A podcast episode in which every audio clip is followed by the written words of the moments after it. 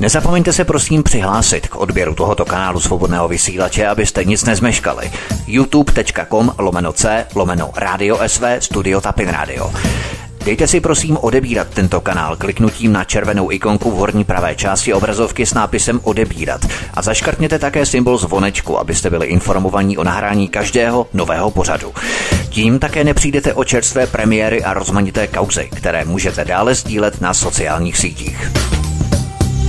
Tak já jsem rád, že se to podařilo. Mám už připojeného Vítka i se svým hostem, vedoucím kolotoče, takže pánové, čas eh, se tak nějak jakoby vychýlil. Pojďme rychle do tématu, máte slovo, já už dál nebudu nic hrát a je to vaše. Ahoj Petře, zdravím tě, zdravím všechny posluchače, přeju hezký páteční večer a zdravím tebe VK, ahoj. No ahoj, ahoj Petře, jako omlouváme se za technické problémy, doufám, že teda se nám podaří příště se připojit vůbec, protože dneska už jsme se skoro vůbec ani nepřipojili, e, asi pořady, které vysíláme, tak asi není zájem, nebo některé, e, některé síly, některé tlaky, které působí, tak abychom, aby, asi abychom úplně ukončili vysílání, zřejmě ty signály teď přicházely tenhle ten týden i od jiných zdrojů, takže tyhle ty procesy běží, jsou, jsou v činnosti, e, jak říkám, eh, dnešní doba nepřeje svobodě vyjadřování, nepřeje, to znamená, že buďme rádi a buďme vděční za tyto, za tyto hodiny, za tyto možnosti vysílat, protože nebude to zřejmě trvat navždy. Takže já vás všichni zdravím, pěkný večer přeju a pustíme se do prvního tématu. Pojďme na první téma. Česko by mělo zastavit testování na COVID-19 v zájmu ukončení paniky a hysterie podněcované Světovou zdravotnickou organizací, vyzývají lékaři. Pozitivně testovaný člověk na COVID-19 nerovná se nemocný člověk. Většina z nás už má na SARS-CoV-2 virus v těle, vyvinutou buněčnou imunitu, tvrdí lékařka Solomouce. Drtivá většina pozitivně testovaných osob nemá žádný průběh nemoci. Do postele ulehnou jenom 2 až 3% pozitivně testovaných osob a navíc z indikací chronických chorob. To je, mnohem, to je mnohokrát méně než u sezónní chřipky, která zažene do postele až šestinu populace. Proč Světová zdravotnická organizace zaútočila na Českou republiku, že málo trasuje epidemiologickou stopu obyvatelstva? Jenomže AstraZeneca zastavila testování své vakcíny AZ1222 na COVID-19 v poslední třetí fázi klinických testů kvůli vážným vedlejším účinkům u dobrovolníků ve zkušební skupině ve Velké Británii. Podle uniklých informací farmaceutická společnost prověřuje propuknutí mozkových mrtvic u několika lidí ve sledované skupině 35 až 45 let věku. Vakcínu si objednala Evropská unie v počtu 300 milionů dávek pro 27 zemí Evropské unie, ale po zastavení třetí klinické fáze je distribuce v nedohledu. Možná bychom VK měli na začátku začít otázkou, proč se AstraZeneca vlastně bojí těch vedlejších účinků, když si u Evropské unie zajistila v podstatě tu jaksi indemnitu takzvanou.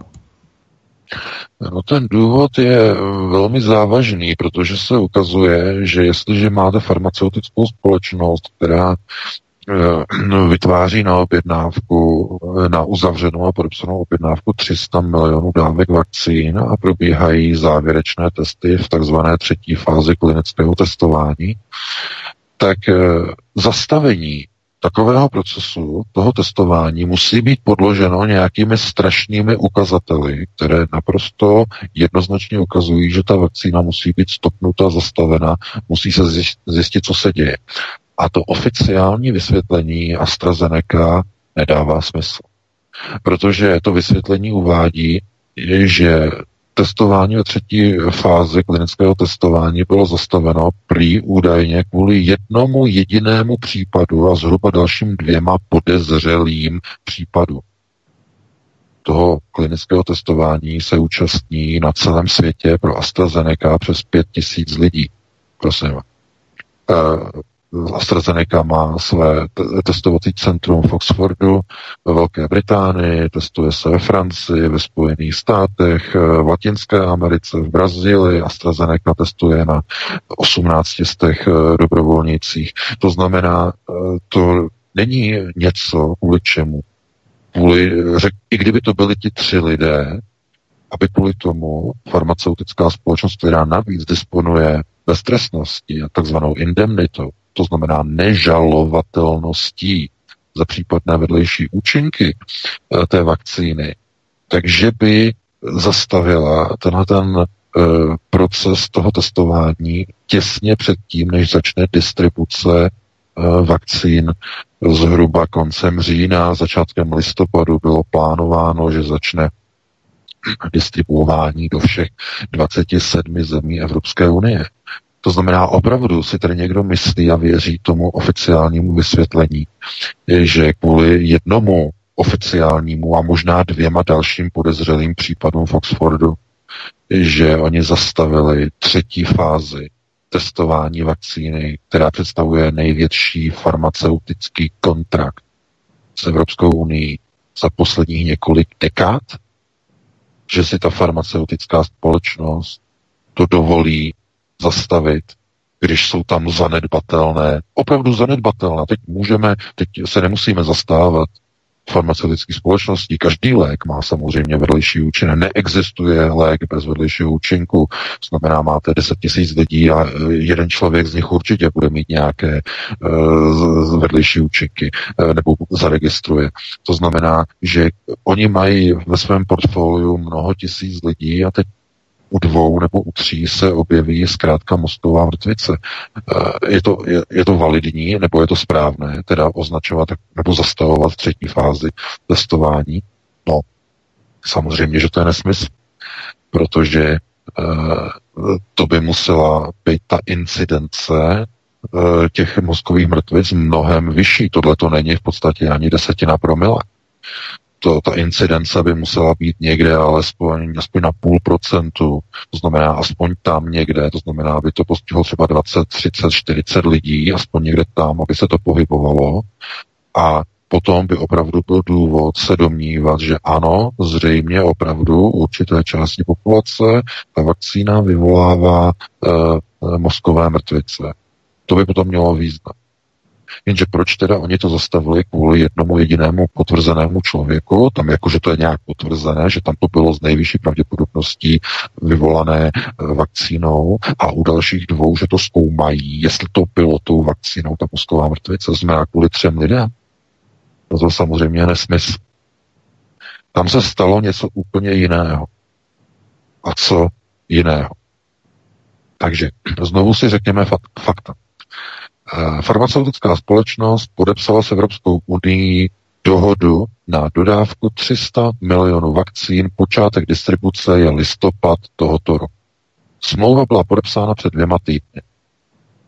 Součástí té podepsané dohody je takzvaná doložka, dokument o takzvané indemnitě.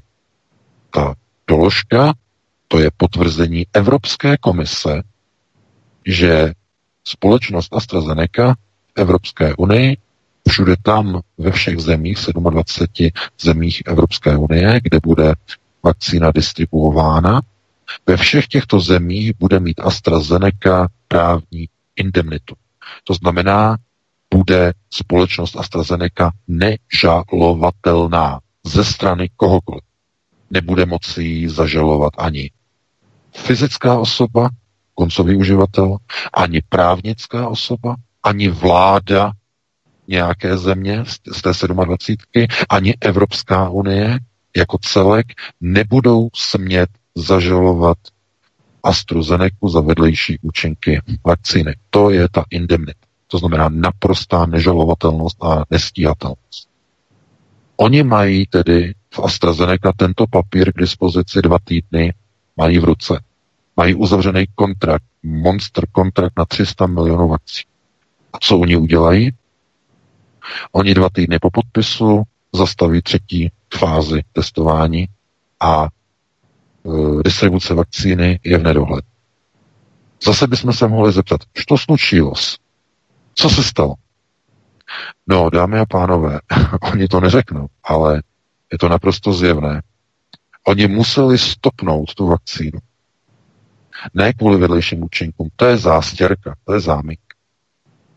Oni to museli stopnout, protože ta vakcína z největší pravděpodobností, dámy a pánové, v září 2020 již nefunguje. A AstraZeneca má podepsanou indemnitu pouze na vedlejší účinky. To znamená, nemůže jí nikdo žalovat za vedlejší účinky. Ale může AstraZeneca zažalovat za podvod. Protože pokud se začne tady eh, vakcína distribuovat v listopadu a ono se ukáže, že na ten zmutovaný kmen toho koronaviru, který mutuje tak obrovskou rychlostí, že už nefunguje, že trtivé většině uh, lidí, kteří se nechají očkovat, ta vakcína vytvoří látky a protilátky na ty kmeny koronaviru, které už vůbec neexistují, které zmutovaly před několika měsíci, které naposledy byly v populaci na jaře tohoto roku, možná počátkem léta, tak by se ukázalo, že ta vakcína nefunguje. A lidé, kteří by se nechali očkovat, by si mysleli, aha, my jsme chráněni, my jsme chráněni, my jsme chráněni, to je všechno v pořádku.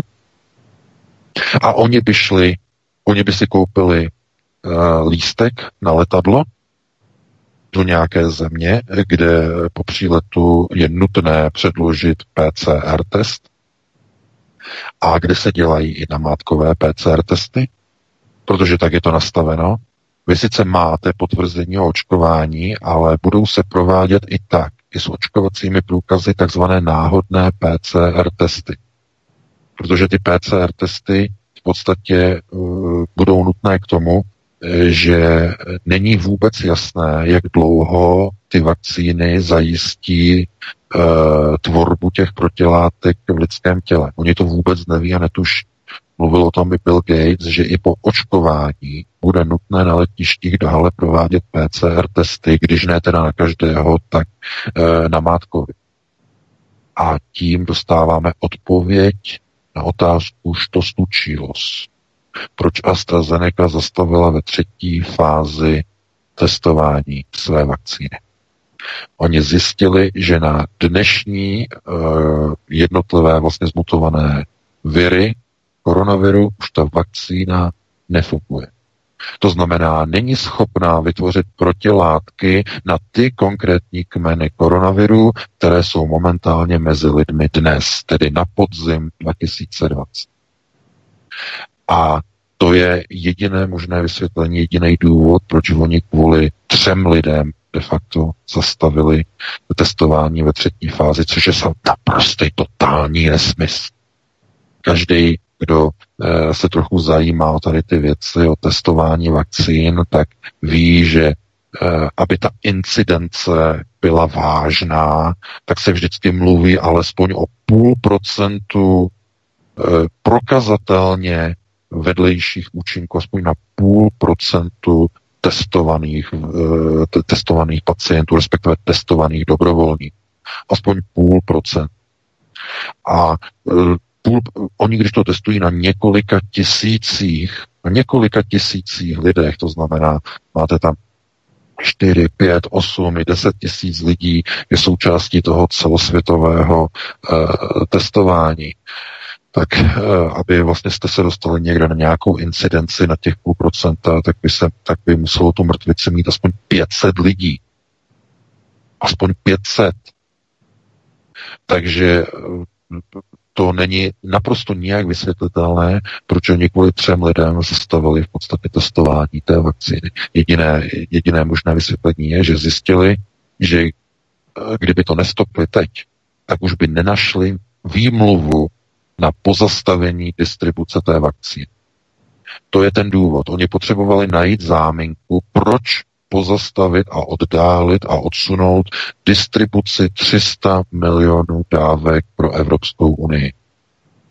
Oni potřebují tu vakcínu e, zmodernizovat, to znamená upravit ji, aby fungovala na současné kmeny, které se nacházejí mezi populací, na ty zmutované, které vypadají jinak, to znamená na ně, aby to fungovalo. Jak rychle se jim to povede, to je ve hvězdách. Uh, oni tvrdí, že jsou schopni do konce roku to jako nějak rychle jako upravit, poupravit, ale uh, pravda je taková, že to pouze ukazuje na to, že oni mohou de facto mít plán na jako na očkování a mít z toho velké vývary a aby farmaceutické společnosti takzvaně dokázaly prostě vytřískat ruské peníze z očkování milionu a milionu a stovek milionů lidí v Evropské unii. To znamená obrovský biznis. Jenže má to jeden zásadní háček. Ta vakcína totiž, když se aplikuje, tak musí opravdu fungovat.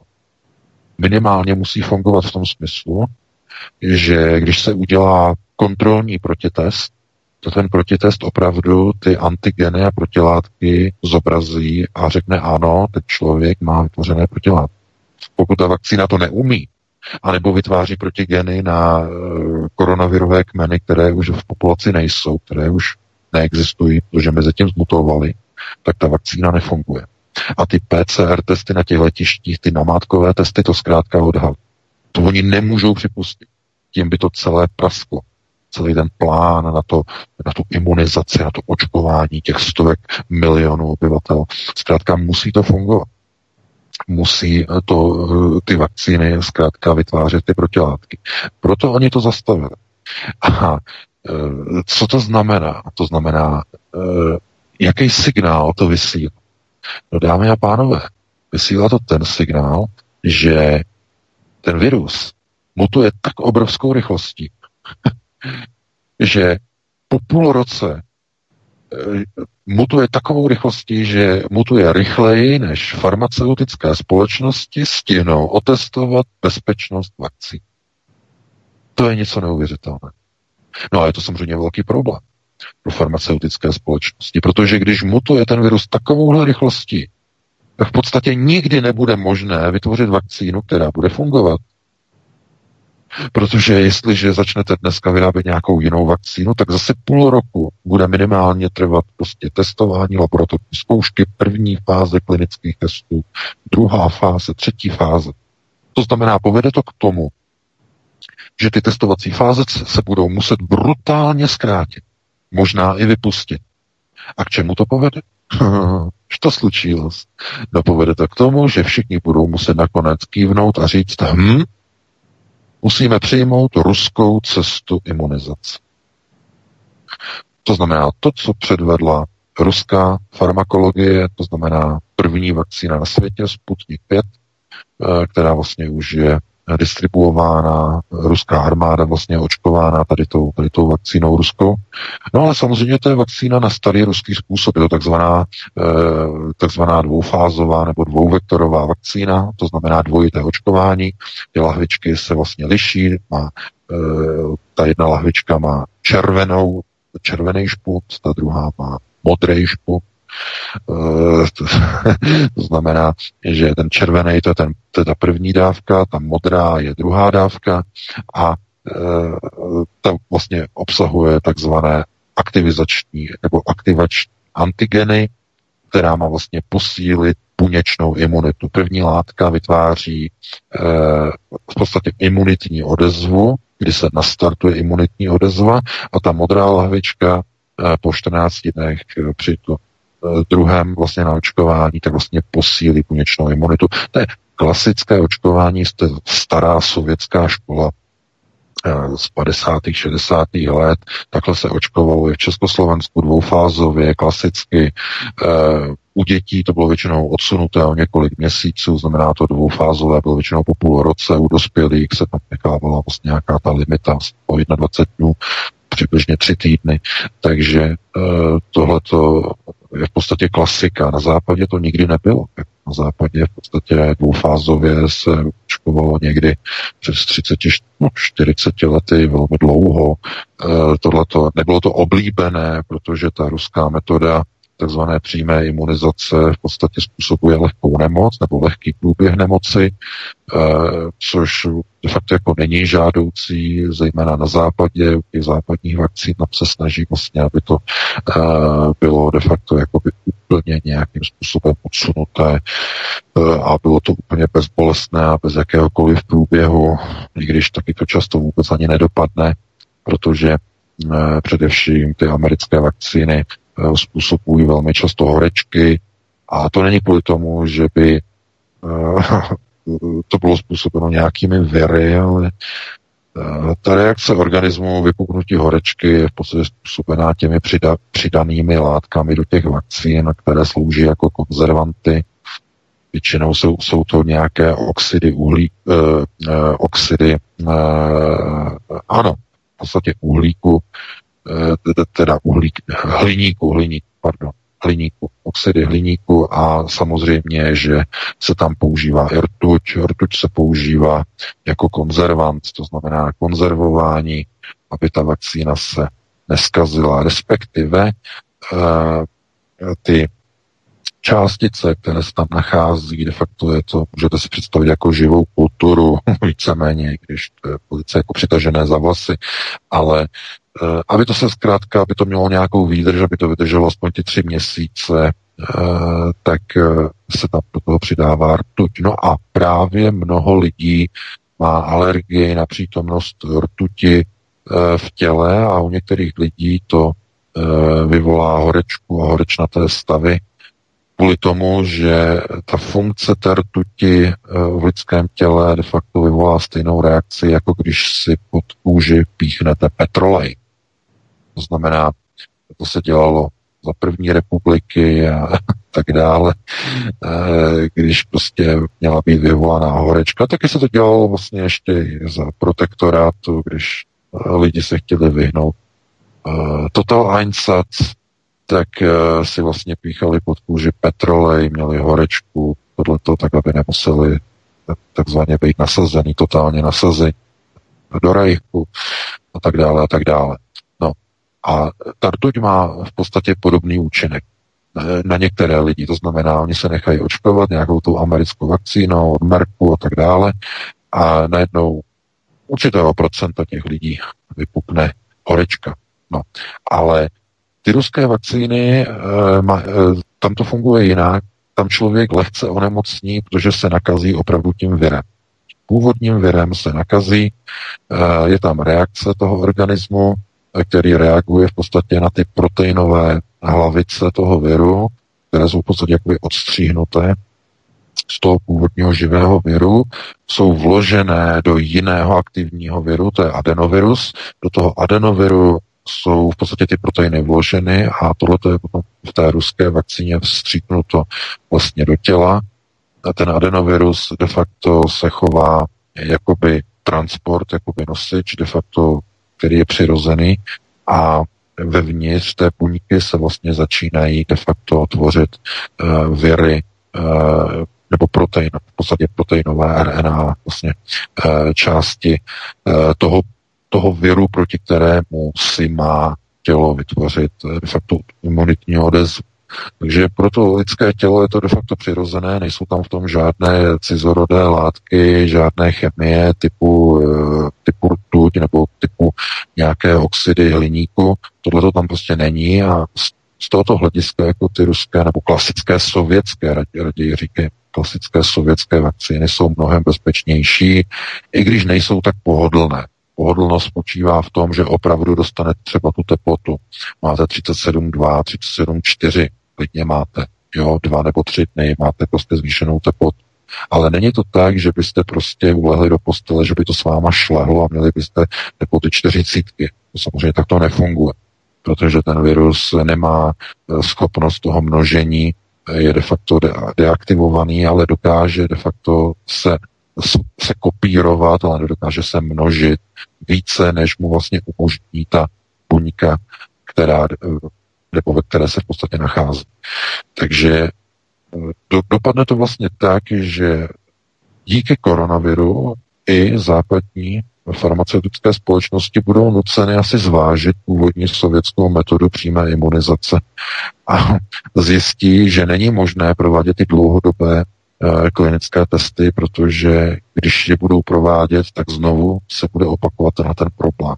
To znamená, že budete dlouho testovat, dlouho testovat v rámci klinických testů a nakonec se ukáže, že mezi tím eh, v rámci obyvatelstva se objevil nový kmen, eh, nový zmutovaný kmen koronaviru a že ta vaše vakcína už bude úplně k ničem. To znamená, bude to tlak na farmaceutické společnosti zkrátit dobu testování.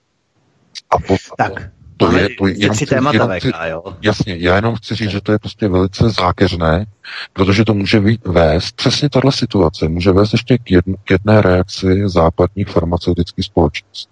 K jedné zásadní reakci, která vás možná napadne. Bude to výmluva na zkrácení dobu testování bezpečnosti vakcí. Oni řeknou, ten virus mutuje tak rychle, že sorry, buď nebude žádná vakcína, nebo to budeme dělat stejně jako Rusové. Nebudeme testovat vůbec. Nebo jenom minimál. Jenže pozor, rozdíl mezi tou ruskou a západní vakcínou je nebe a dudy. Ta ruská vakcína používá metodu přímé imunizace, nemá tam žádné konzervační látky, nemá tam nic, nemá tam eh, žádné buňky z prasat ani z opic, to jsou ty nosiče, které používají západní vakcíny. To znamená, je to buňka z prasete, na její povrch jsou přidány v podstatě proteinové částice toho viru a de facto dostáváte do těla jakéhosi Frankensteina v rámci té západní vakcíny. Máte v sobě buňku z prasete, ale jenom na povrchu jsou v podstatě ty tyčinky toho původního proteinu, te, toho proteinového tělíčka, ty tykadla toho původního virusu tam přilepený, jakoby přilepený. A na, na bázi toho si potom tělo má vytvořit imunitu, jenže ta prasečí buňka, nebo ta opičí, nebo ta krysí buňka, to jsou třeba ty vakcíny Merck proti chřipce, používá nosiče z krysy domácí, uh, společnost Merck. Znamená, ty buňky z krysy vám zůstanou v těle. A co udělají za 20 let ty buňky z krysy, které máte v těle? To jsou chuťovky, panečku. To znamená, je velký rozdíl mezi západníma vakcínama a těma bývalýma sovětský. Ty jsou bezpečné.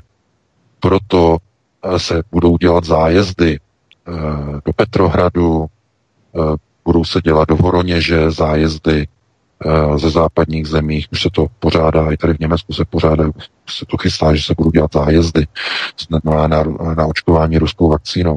Já říkám ruce pryč od západních vakcín, ruce pryč to, co se tam nechá, to, co tam plave v těch vakcínách, to je něco neskutečného. Takže takhle bychom to uzavřeli, máme eh, spoustu dalších témat a jdeme na další. Pavel Novotný odsunul českého ministra zahraničí Tomáše Petříčka bokem a převzal řízení zahraniční politiky. Napsal čínskému ministru zahraničí Wangovi prostý a vulgární dopis, který otiskla dokonce i média na Tajvanu. Čínský ministr má prý poslat Petříčkovi na ministerstvo omluvný dopis a to prý fofrem. Pavel Novotný v dopisu naznačuje, že jedná v zastoupení českého ministra zahraničí, který prý má na Peking stejný názor jako Novotný, akorát, že musí, musí držet hubu. Na oficiálních stránkách Českého ministerstva zahraničí není ani po týdnu žádné tiskové dementy a Peking prověřuje, jestli Pavel Novotný opravdu pracuje v zastoupení Českého ministerstva zahraničí. Eh, VK dělá Pavel Novotný předem plánovanou špinavou práci, aby ty vztahy s Čínou, eh, České republiky s Čínou rozdrbal, podobně jako Andrej Babiš ve vztahu k Bělorusku. Je to úplně obdobná situace. No, samozřejmě, že to je, ale já bych tady ještě připomněl, že se povedlo uh, de facto tu situaci tak trochu ještě zachránit. No, hlavně teda v tom loboval tady Volkswagen, který uh, v počátku týdne uh, vyslal delegaci do Pekingu. Nevím, jestli to bylo v českých médiích, ale Volkswagen měl jednání v Pekingu kvůli té situace de facto s českými firmami, aby nebyly zastaveny exporty českého Eniaku do Číny. A povedlo se tam domluvit některé věci. Není to oficiálně potvrzené, já jsem přesvědčen, že to je zásluhou Volkswagenu, té delegace, eh, že Čína nakonec ustoupila, nebude dávat sankce na eh, Škodovku, ale uvalí tvrdé a brutální sankce na všechny firmy, jejichž delegáti se účastnili té delegace na Tajvan, těch 40 českých firm, a pozor, mnoho z nich má obrovské biznesy v Shenzhenu, eh, v Chengdu, eh, v Pekingu, eh, v Šanghaji. Jsou velké firmy. To, ale Škodovka mezi nimi není. To znamená, a, a, rozumíte, tohle je, je, to je vysoká politika. O té Petříček naprosto netuší vůbec nic, prosím vás, to, jako to nebudeme vůbec ani, to bychom museli mluvit vulgárně, nechceme být vulgární vůči ministrovi, ale on opravdu netuší, jako která je a vidíte, že i velká firma, jako automobilka, jako Volkswagen, eh, tak je schopná se aktivizovat, de facto chránit své zájmy. Vyšle delegaci do Peking na ústřední výbor komunistické strany Číny a jednají, žehlí situaci, kterou pomohl rozbít eh, panáček Majka Pompea, no, že eh, pan Miloš vystrčil. Já říkám, ono latinské nomen, omen, jméno předznamenává osud, to je úplně výstižné. Prostě oni ho vystrčili na ten Tajvan, aby tam prostě provedl tohleto, co tam prostě předvedli. A samozřejmě, že tam byly velké potom velké oslavy, velké zdravice. Pavel Novotný si postěžoval, že oni ho nevzali do té delegace na Tajvan. Že on se tam pozve sám, že udělá delegaci z Řepory a že se tam takzvaně pozve sám, že tam přijede prostě s vlastní delegací, napsal na Facebooku. Uh, víte, a ministerstvo zahraničí eh, se omezilo jenom na konstatování, že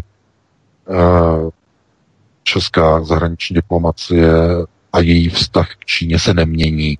To bylo všechno. A to byla zpráva, která e, vypadla z ministerstva zahraničí na, na počátku týdne, tohoto týdne, myslím, že tam vypadla ta zpráva. To bylo všechno. Vůbec tam nebyla reakce na to, že jistý starosta z Repory se zaštiťuje jménem ministra zahraničí ČR s tím, že on posílá sprostý vulgární dopis uh, ministru zahraničí Číny Wangovi, naprosto sprostý s, s, tím, s, s tím anglickým f... to znamená skur že a, nebo pokurvení pokur... a tohleto je v podstatě politická reprezentace, kdy on se takhle vulgárně vyjádří k ministru zahraničí Číny a přímo v tom dopisu se nepřímo odkáže na to, že jedná v zastoupení ministra zahraničí ČR Protože Pavel Novotný tam uvedl, že minister zahraničí Petříček, náš minister, má na to úplně stejný názor jako já. A tam napsal eh, Pavel Novotný, úplně stejný názor jako já, jenže on musí držet hubu, protože jsou tam dohody s Pražským hradem a se Strakovou akademií. To znamená dohody s Zemanem a dohody s Babišem. To znamená, že Petříček musí držet hubu a krok. Takhle to tam prostě napsal. A po takovémhle dopisu by mělo přijít samozřejmě obrovské, prudké, ostré dementy z ministerstva zahraničí, kde ministr zahraničí, aby nevypadal jako krn a idiot, naprostá nula, měl by se distancovat od tady toho šaška z řepory. Měl by se distancovat. Udělal to? Ne, neudělal. Protože proč? Nechce, anebo není dovoleno. Aha, není, anebo jako e, není dovoleno, nebo nechce, nebo neumí, nebo čeká, nebo s tím souhlasí. Chápete? A takhle oni to tlumočí v té Číně. Takže tahle ta neschopnost vedla k tomu, že Volkswagen musel začít hasit. Vyslal vlastní delegaci. A výsledkem je, že teda Čína si řekla dobře, nebudeme teda škodit Eh, nebudeme škodit Volkswagenu a jeho, jeho české Škodovce, ale došlápneme si na všechny ty firmy, jejichž zástupci a reprezentanti byli účastní a členy uh, té delegace na Tajib. 40 českých firm od této chvíle je v Číně se svými biznesy prd, dámy a pánové. Prd 40 českých firm poslal Miloš Vystrčil do prdele. Tím je to dané. Tím je to vyřízené. Kdo to zaplatí? E, já se zeptám jinak. Kdo nahradí ztráty těch podniků? E, kdo nahradí ty propuštěné lidi? Kdo jim zaplatí tu nezaměstnanost? Ty firmy budou muset samozřejmě propouštět v České republice. A budou muset propouštět samozřejmě, budou muset, muset rušit své podnikání v Číně. Obrovské ztráty. Kde, otázka zase pro blbé. Když firma, soukromá firma, se dostane do finančních problémů, pokud jste nikdy nepodnikali, tak vím, že to třeba nechápete, ale jinak všichni, kteří podnikali, podnikají a podnikali, tak ví, jak to funguje. Když firma je ve ztrátě, není to státní firma, o těch nemluvíme samozřejmě, to nejsou firmy, to jsou, jsou mafie, ale e, normální soukromá firma. Co udělá soukromá firma? Kde se prvně začne škrtat? Na mzdových nákladech. Mzdové náklady. Sociální, zdravotní odvody, mzdy škrtat. To znamená propouštět. Nikde jinde se rezervy nehledají. Nemyslete si, že se začne jako šetřit tak, že firma, já nevím, nějakým způsobem uh, si třeba vezme půjčku, aby výpadek něčím takzvaně utlumila eh, nebo nějakým způsobem začne rozprodávat eh, svůj, movi, svůj nemovitý nebo movitý majetek, že začne rozprodávat třeba nějaká auta, firmní, služební. Ne, ne, ne, ne, ne, ne, ne, ne, takhle. To, pokud si myslíte, že takhle funguje, takhle to nefunguje.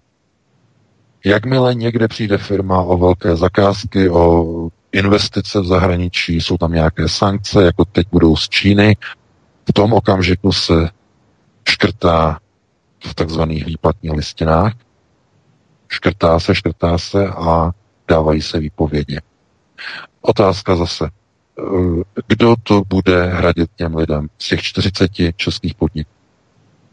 Kdo to zaplatí? Pan Miloš vystrčil nebo kdo to bude hradit? Nebo některá ta skupina těch hippies, kteří se tam s nimi fotili, uh, že jako prostě je součást delegace pan Hřib, že pan primátor byl také součástí té delegace. Tak pan Hřib z magistrátu v Praze to bude nějakým způsobem platit.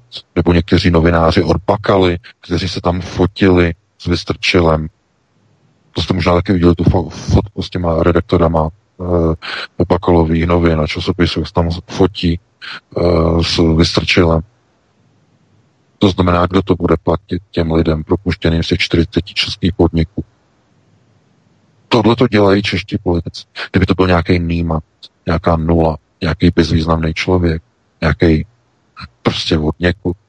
Ale když je to druhý, nejvyšší ústavní činitel ČR, druhý nejvyšší hned po prezidentovi, předseda Senátu, hned druhý nejvyšší. Kdyby to bylo aspoň jenom nějaký, nějaký, nějaký idiot, nějaký ichtyl, někdo, nějaký náměstek nějakého ministra, bezvýznamný, někdo by se udělal návštěvu, tak by se řekl, no dobře, tak on je blbej, eh, nechal se zaplatit, přijel Pompeo, strčil mu žvejkačku a letěl eh, na povel do ta- na Tajvan, tak by se to omluvilo, ale tohle se nedá omluvit. Protože to se nedá dokonce omluvit ani demokracií, ani nezávislosti Senátu, že ani vláda nemůže říkat, my, my, za, my za to nic, my nic, my muzikanti. Ne, ne, ne, ne, ne, takhle to nefunguje, protože to nikoho nezajímá. Ta zahraniční politika má být nějakým způsobem jasně daná, má být konzistentní. Nemůže být jeden Čehý a druhý hod, jenže to samozřejmě neplatí v Česku. V Česku je to Čehý hod vlastně de facto permanentně. Pražský hrad jede samozřejmě, to je, že politika směrem, uh, uh, jak se říká, globálno je upravlění, to znamená, to je směrem na globalizaci, to je směrem na Rusii, to je tam směrem takto nastavené, to znamená, to je, to je hrad, že jo. Teď máte strakou akademii, to je směrem se na Spojené státy, na americké bratři, to znamená, to je zase s druhým směrem. Teď je tam skupinka lidí, která to vlastně nechce ani tak až moc na ten západ těm američanům, nechce to zase až tak moc na východ těm Číňanům a Rusům a chtějí zase něco jiného a chtějí Evropskou unii pod kuratolou, uh, jak se říká, do znoje Evropa. To znamená uh, Berlína. Že? To jsou různí ti sudeťáčci, jsou různí ti uh, uh, miliony chvilek, jsou různí ti uh, podporovatelé uh, na těch různých letenských náměstích, uh, na těch, na těch prostranstvích, takový ti různí jáhnové ze sudet. To znamená, to je ten model toho německého vlivu, to znamená Landsmannschaft a tohleto. To znamená, ta česká zahraniční politika tam má ty tři židle, ty tři sesle a teď se snaží to zahraniční diplomatické těleso tvářit, že ta židle je jenom jedna a že sedí jenom na jedné. Ve skutečnosti se snaží balancovat na třech židlích zahraniční politiky. Každá z nich, ta židle je jinak vysoká, je jinak postavená, je jinak stabilní, úplně jinak se na ní sedí. E, a výsledkem je potom jenom jedno velké zahraniční diplomatické nafouknuté, hnusné, zapákající chucpe. Protože ten Peking si řekne, tohle to ne, to se nedá. To tak zapáchá, to se nedá s nima jet. To znamená, musí potom přijet delegace z Rajchu samozřejmě a Peking tam potom jako takzvaně, protože si nechce jako, že jo, s Německem vztahy zase až tak úplně jako s exportní zemi rozbít prostě vztahy, tak eh, na to, or, jako to orodování, že prostě manažeři prostě eh, z Wolfsburgu, že prostě pošlou delegaci jako jménem celého koncernu Volkswagenu do Pekingu a tam se potom to hasí a řeší, a, eh, protože české převodovky, české motory, české ENEA, továrna v Šangaji, české škody. Jenže to není česká škoda, to už je všechno německá škoda. Deutsche Schade. To je, to je naprosto, já vím, že to nedochází některým českým politikům, jim nedochází více věcí, ale uh, víte, Němci musí zas, z, zachraňovat pracovní místa škodováků v Mladý Boleslavi a v Kvasi. Do prdele práce to snad není pravda. Chápete? Je to děbíli kdokoliv dělá tuhle tu politiku, tak můžete říkat, je to děbíli, protože pokud druhý nejvyšší činitel rozbije biznesy 40 českým firmám, které tam jako ještě pozve, pojďte se mnou na Tajvan. Pojďte se mnou na Tajvan. Tak oni teď přijdou o svoje biznesy v Číně a budou muset propouštět i v těch Čechách. To je tragédie. To znamená, znovu se ukazuje, že uh, jestliže ministr zahraničí je takto slabý, tak potom se nemůžete divit, že to někdo musí vzít za něj. Kdo to vezme? No nikdo není, nejsou kádry, jak říká Pěkin, že nejsou kádry. Tak kde se berou ty kádry? No nahrazují se šašky, komedianty. Kdo bude dělat zahraniční politiku? Kdo ji rozhodne? No starosta z městské části Prahaře Porie, Pavel Novotný. To je on. Nikdo jiný není. Chápete? Je vyprázdněno kádrově. Takže Šašek dělá zahraniční politiku ČR. Dovolí si, ještě se zaštiťuje jménem ministra zahraničí a on není schopný ten ministr ani to dementovat. Bože můj. Co, co to je? Chápete, co to je? A vidět, a je to, a je to v Sjorov. Protože uh, už je to, je to v situaci, že národ je uprdele, velký knedlík, šábes, šábes untékl, takže to je všechno prostě jakoby zabalené v jednom obrovském rozhenilém balíku, který je motouzem převá, převázaný, připomíná kopací míč. Vy do něho kopnete, ono to čvachtne uvnitř, protože jsou tam všechny ty sračky, umístěné za posledních 30 let. Všechno to tam prostě to je, a tomu říkají politický fotbal, mimochodem. Tak. A každé čtyři roky prostě chodí voliči a snaží se, aby do toho míče kopal někdo jiný.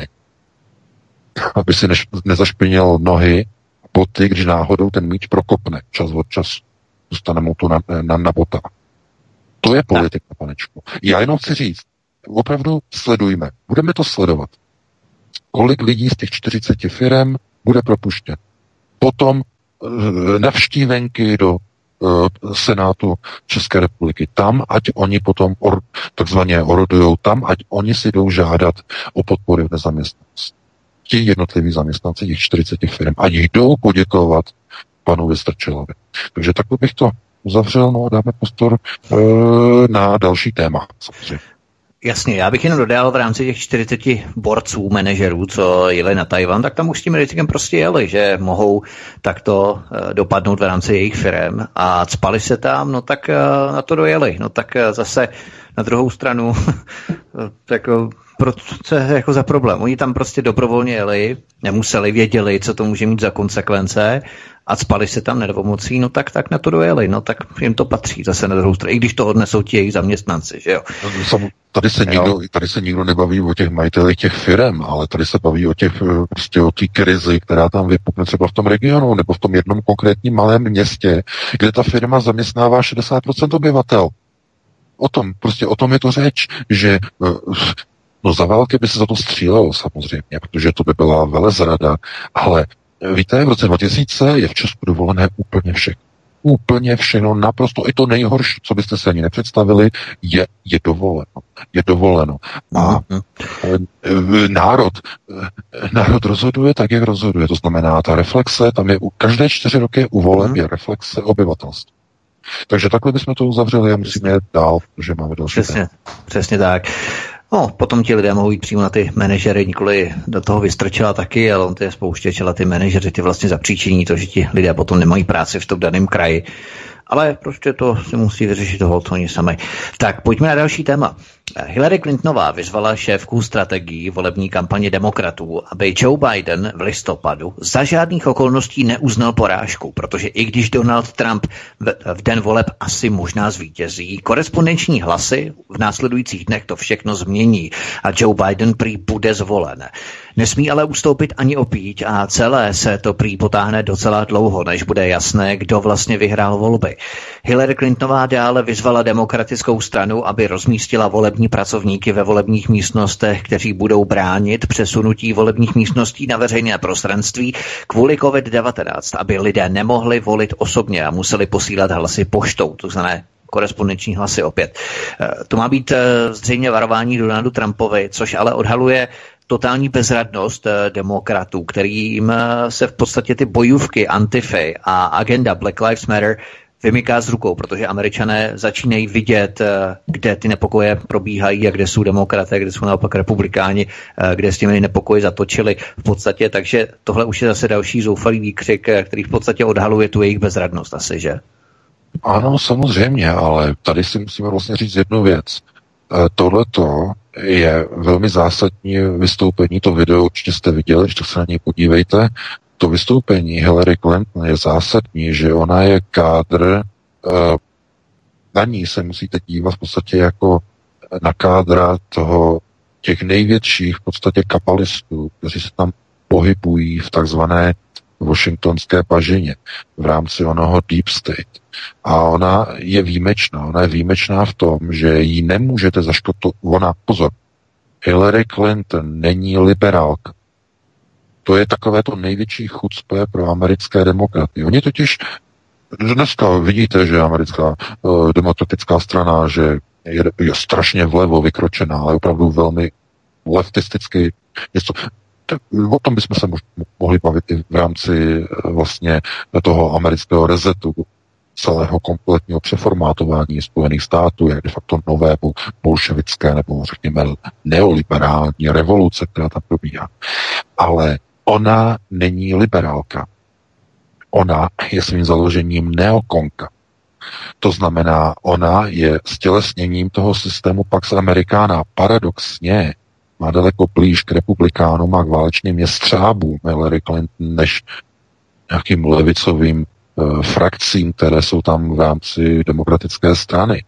To, je, to není nic zvláštního. To je i v české politice, e, víte, i v ČSSD, Uh, jsou různí politici, kteří tam jsou hodně vykročení, to znamená potom dokonce vystupují z ČSSD a vstupují do SPD a tak dále. To znamená, to, tohleto, se, tohleto platí v americké politice a jedním z těch skvělých případů je právě Hillary Clinton. Ona je demokratka, ale ona tam v podstatě vůbec nepatří. Ona je jestřa. A tohleto, co ona vlastně řekla v tom videu, tak jenom odhalila, co ona ví Ona jako kabalistka, ona ví přesně, co je, jaká je realita, jaká je pravda. Ona zná ty tendence, ona ví to, co je za tím nánosem toho informačního, mediálního, mainstreamového, lživého bahna dezinformačního. Ona ví, jak je to doopravdy. A ona ví, že v té současné Americe není možné, aby zvítězily levicové ideje, ještě to není nazrálé ta doba.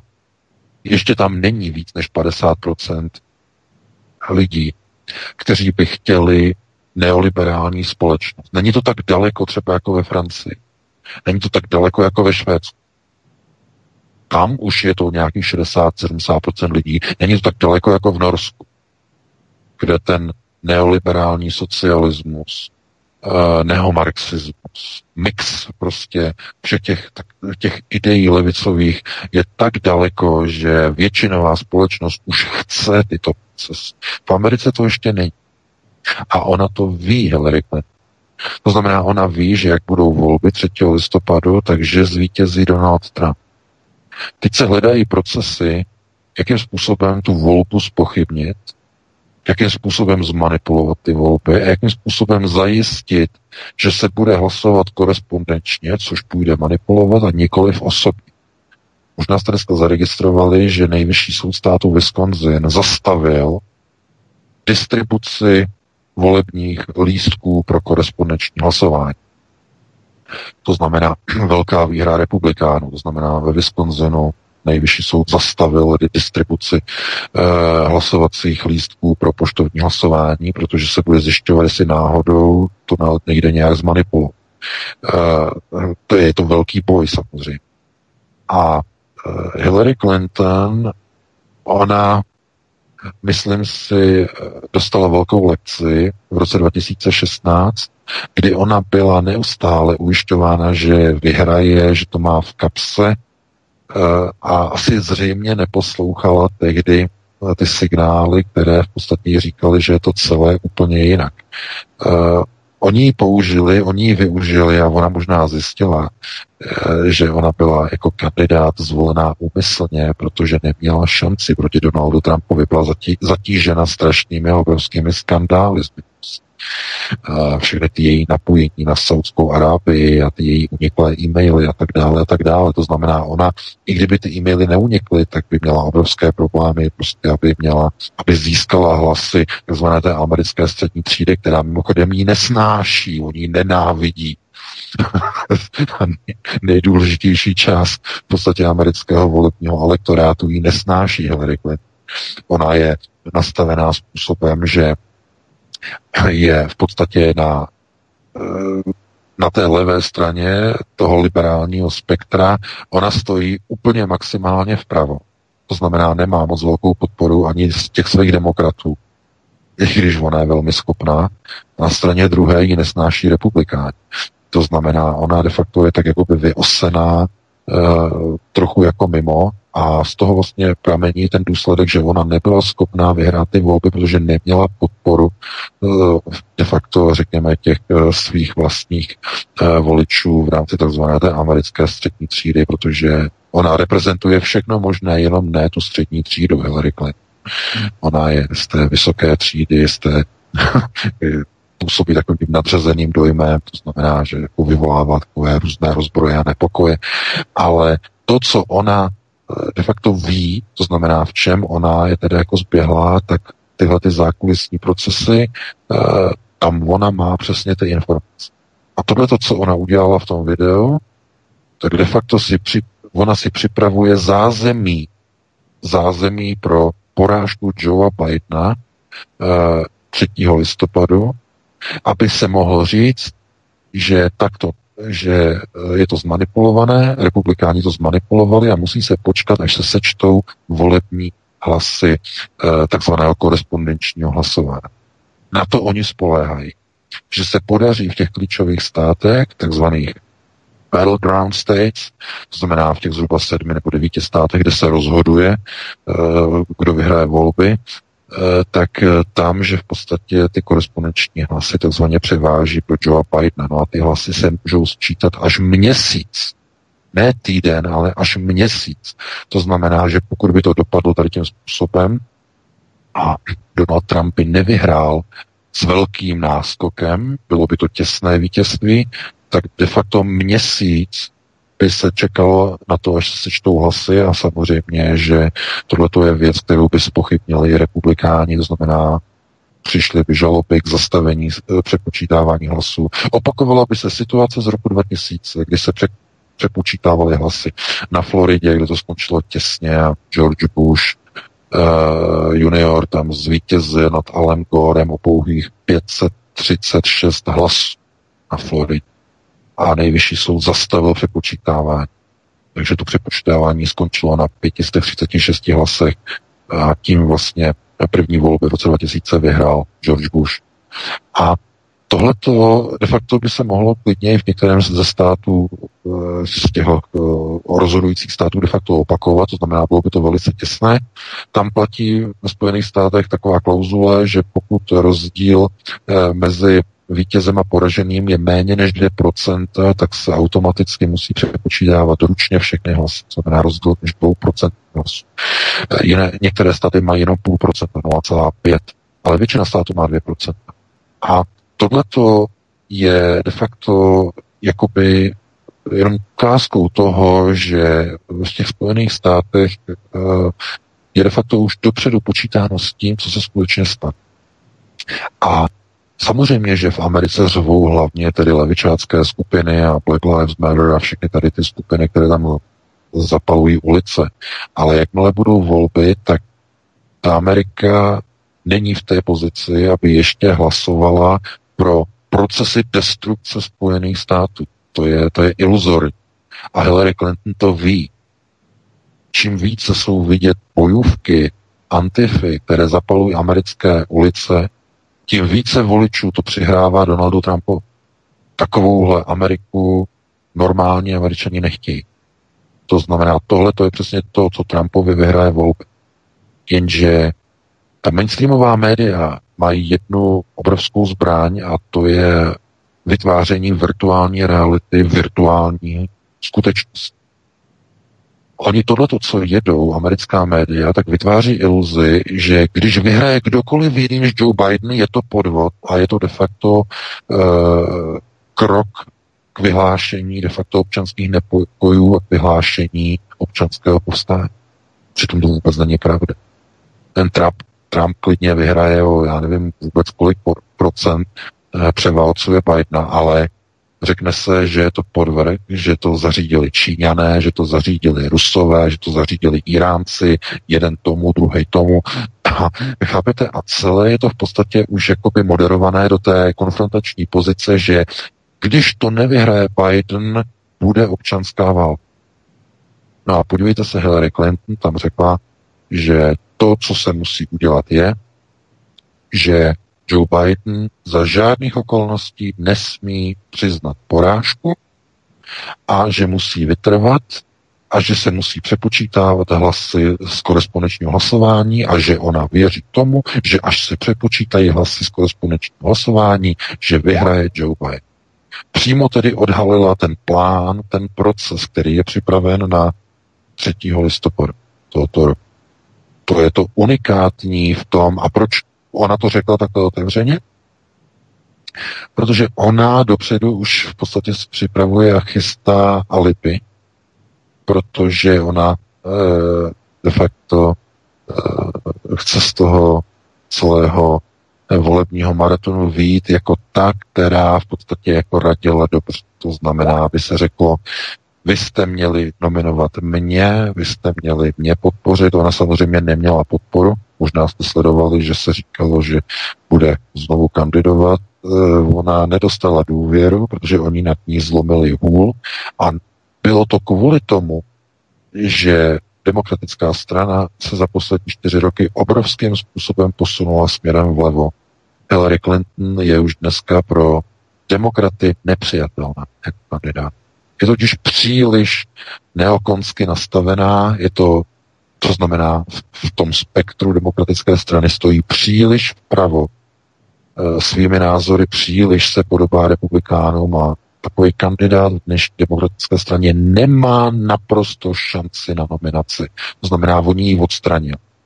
A proto ona dává tady ty rozhovory a de facto se tím připravuje už uh, takovou tu standing position, že ona, to byla ona, která předtím varovala. Ona potom bude říkat, to jsem byla já, která jsem přesně říkala, jak to dopadne. To znamená, aby ona si nahrála tu svoji autoritu a lehce, tak ona počítá s tím, že se může stát cokoliv.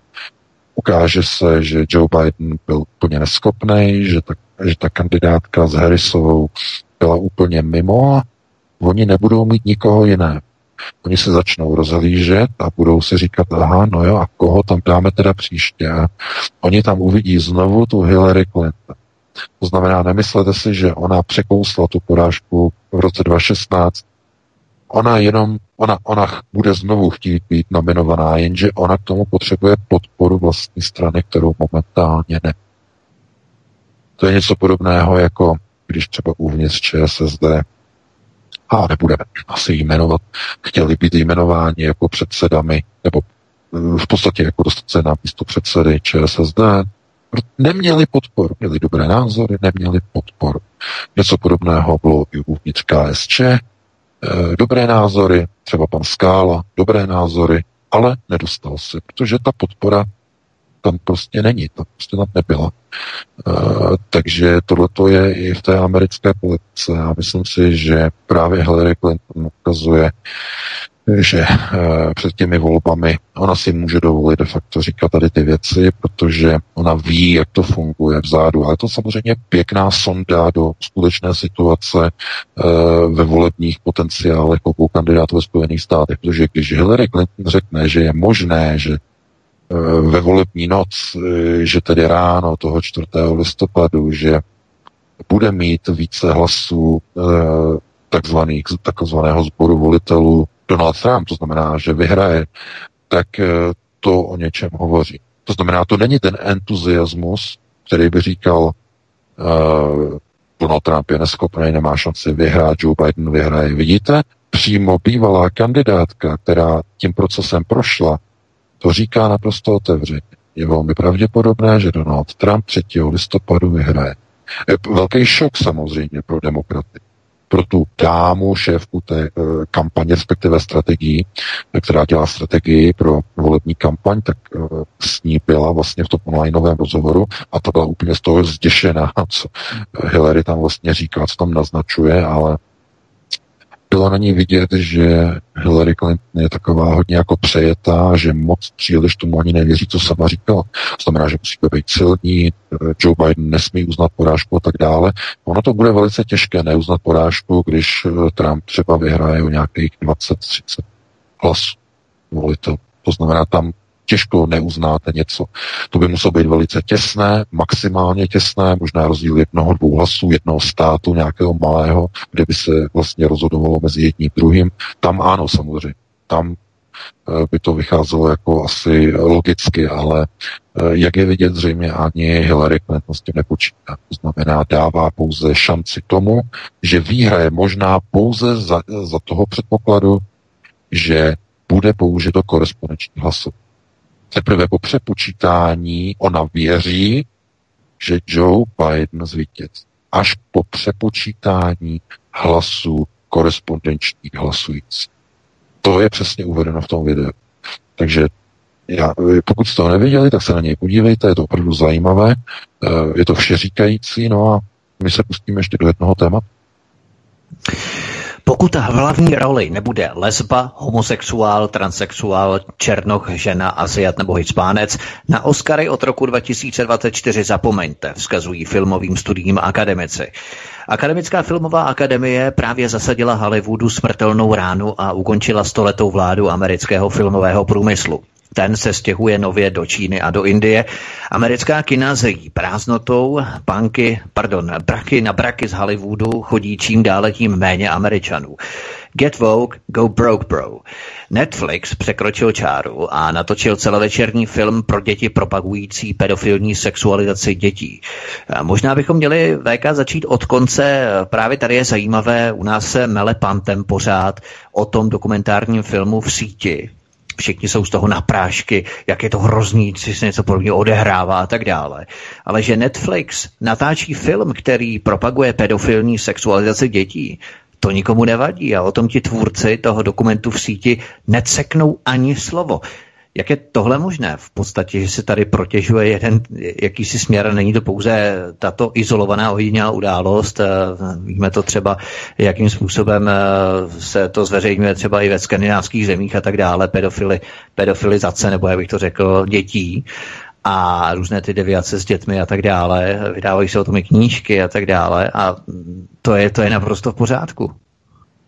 No, ohledně toho filmu v síti, eh, já bych tomu řekl jenom to přísloví, že káže vodu, pije víno.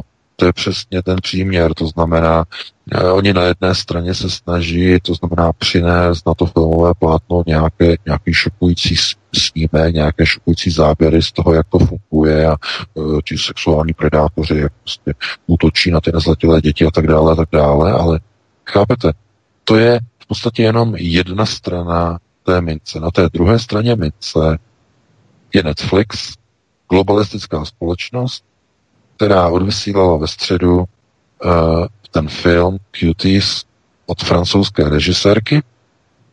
A v tom filmu uh, to je legalizovaná pedofilie určená pro uh, pedofily, protože nikoho jiného to nemůže oslovit. Tohle to nemůže oslovit ani tu konkrétní mládež. No, nebo možná, že asi může. Možná, že ano, protože když se podíváte na sociální síť TikTok, ta čínská síť na nahrávání těch, těch krátkých videí, to, to, ta děti tam prostě si natáčí krátký, teď nevím, jestli 15 sekundový nebo kolika sekundový videa, nějaký tančení a tak dále a tak dále. A de facto tohleto, tenhle ten film Cuties přímo jako míří asi jako by na tady tu mládež. Ale problém je v tom, že způsob, jakým je to natočený, to není film pro děti. Film pro děti by to byl, pokud by to bylo z pohledu dětí točen. Nikoli z pohledu dospělých osob, které vidí uh, v nezletilých dívkách objekt sexuálního zájmu. To je ta posunutá poloha. To je eh, v tom, jako v tom filmu jde o to, že vlastně ta muslimská dívka to žije s tou matkou. Uh, ona chce, holka chce tancovat uh, hip-hop, ale takový ten twerking, to vrtění tím zadkem, to znamená to, to co je moderní.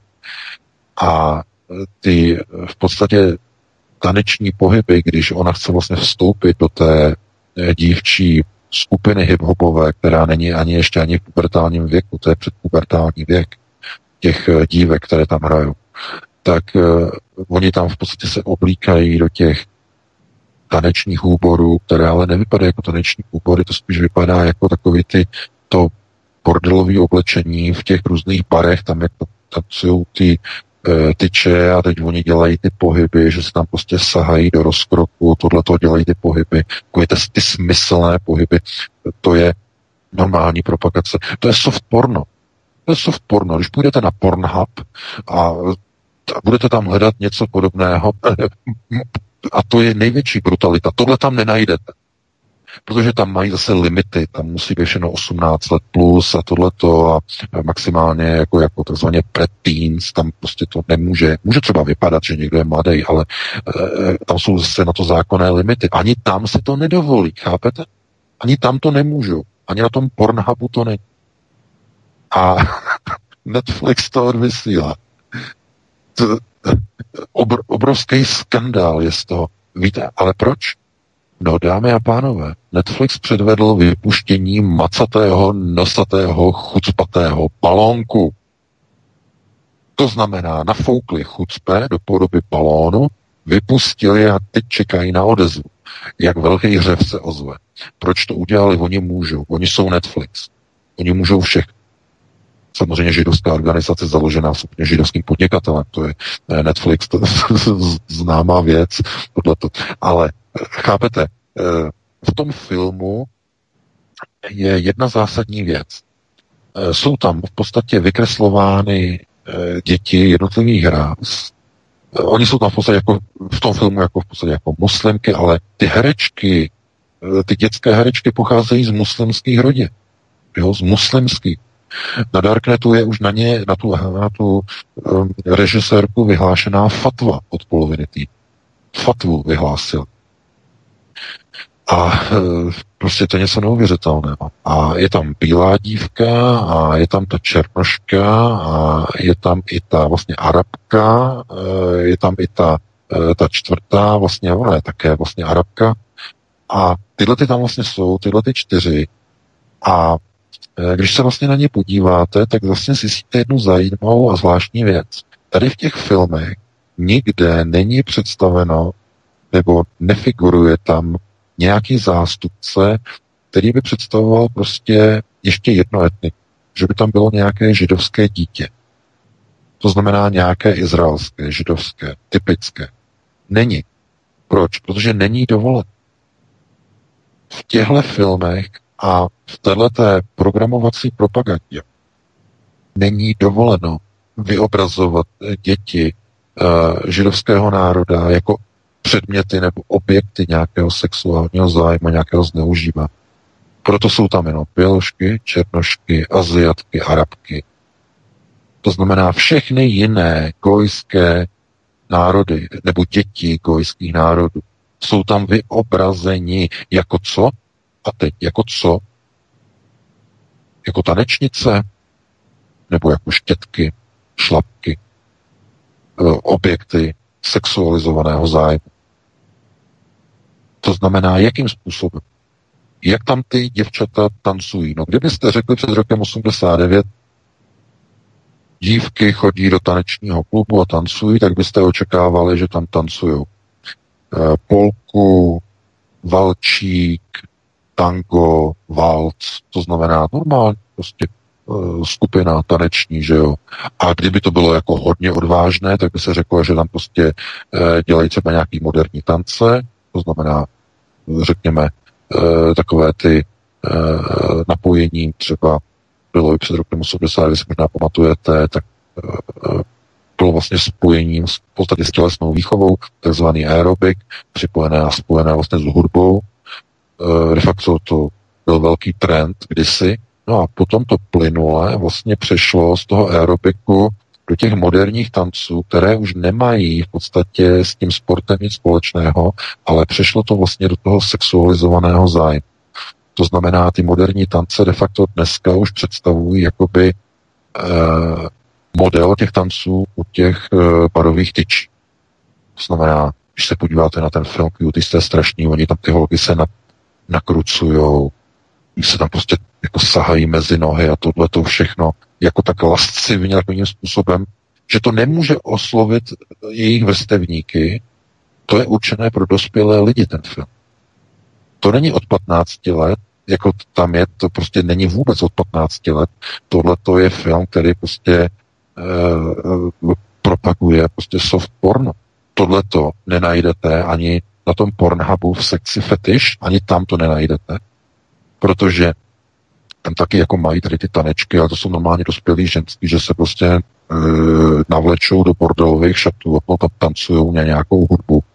A vy zjistíte, že to je úplně to samé, co je v tom filmu Cutie s těma malýma nezletilýma holkama. Úplně ty samý taneční pohyby rozkročené nohy, ona tou rukou od těch vlasů dolů až do rozkroku jako si, a potom jako na tu hudbu se roztahuje ty ruce, jako, je to jako synchronizované, to je přesně ono. No,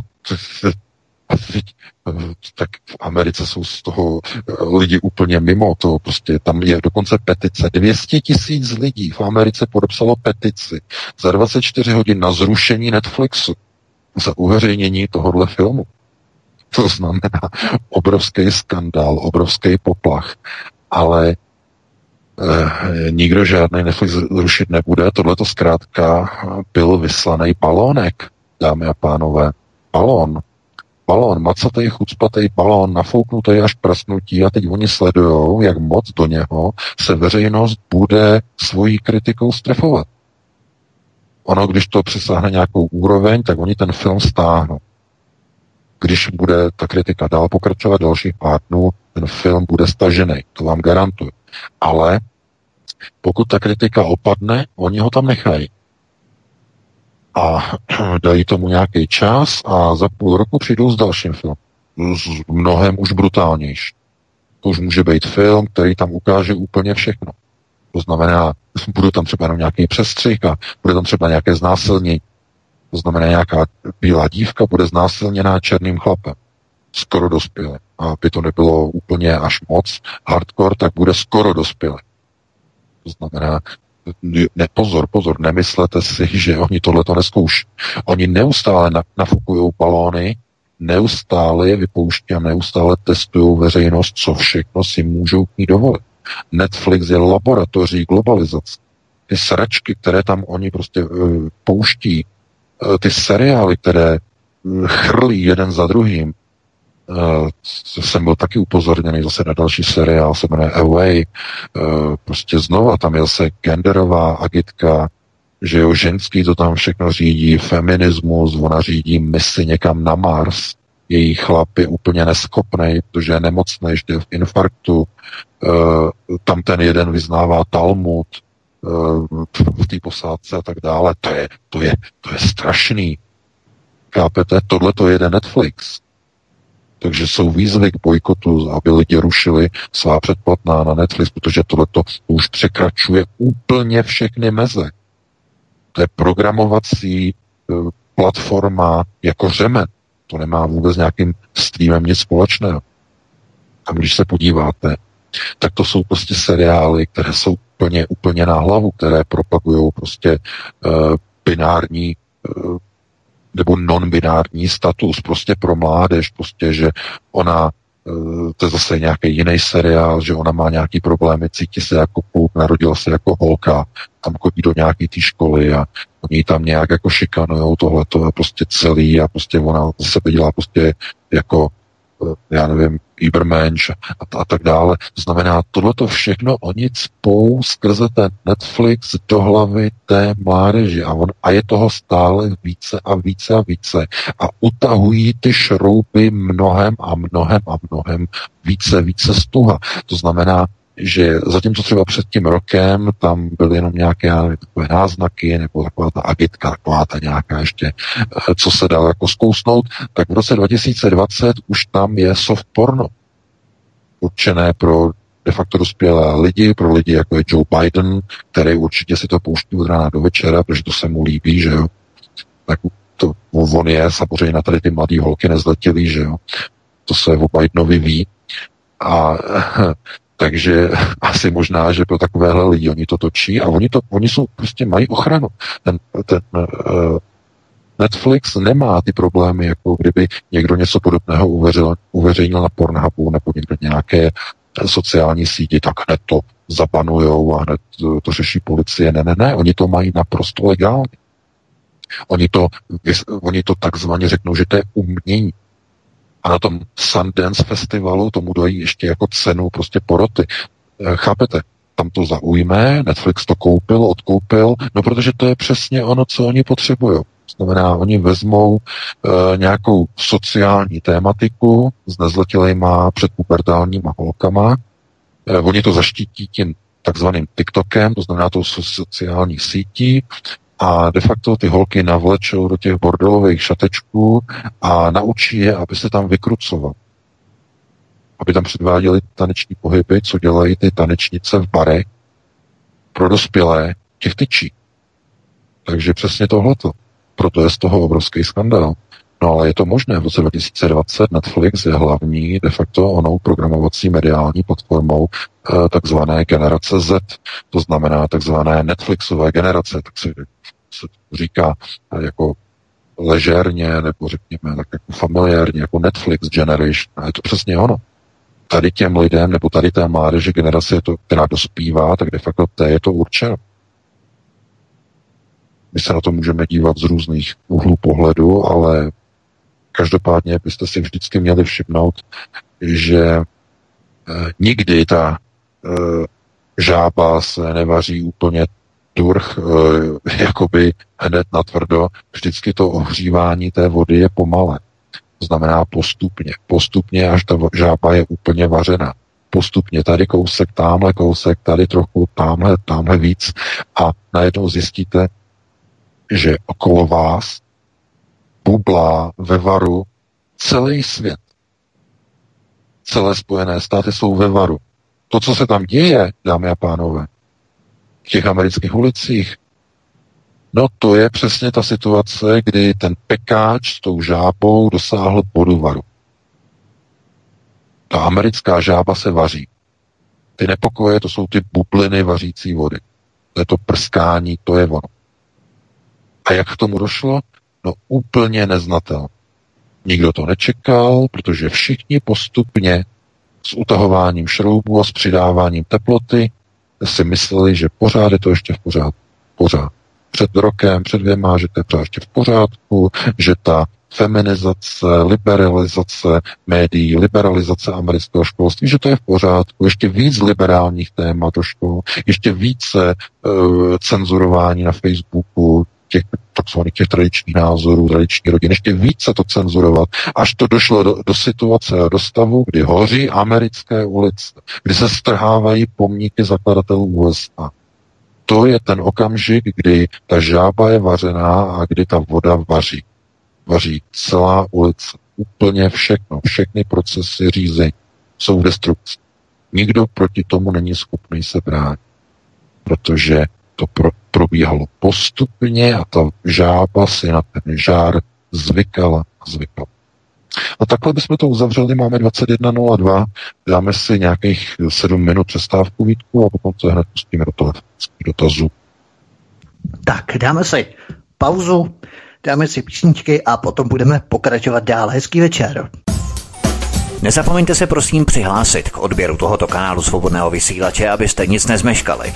youtube.com lomeno c lomeno radio sv studio tapin radio.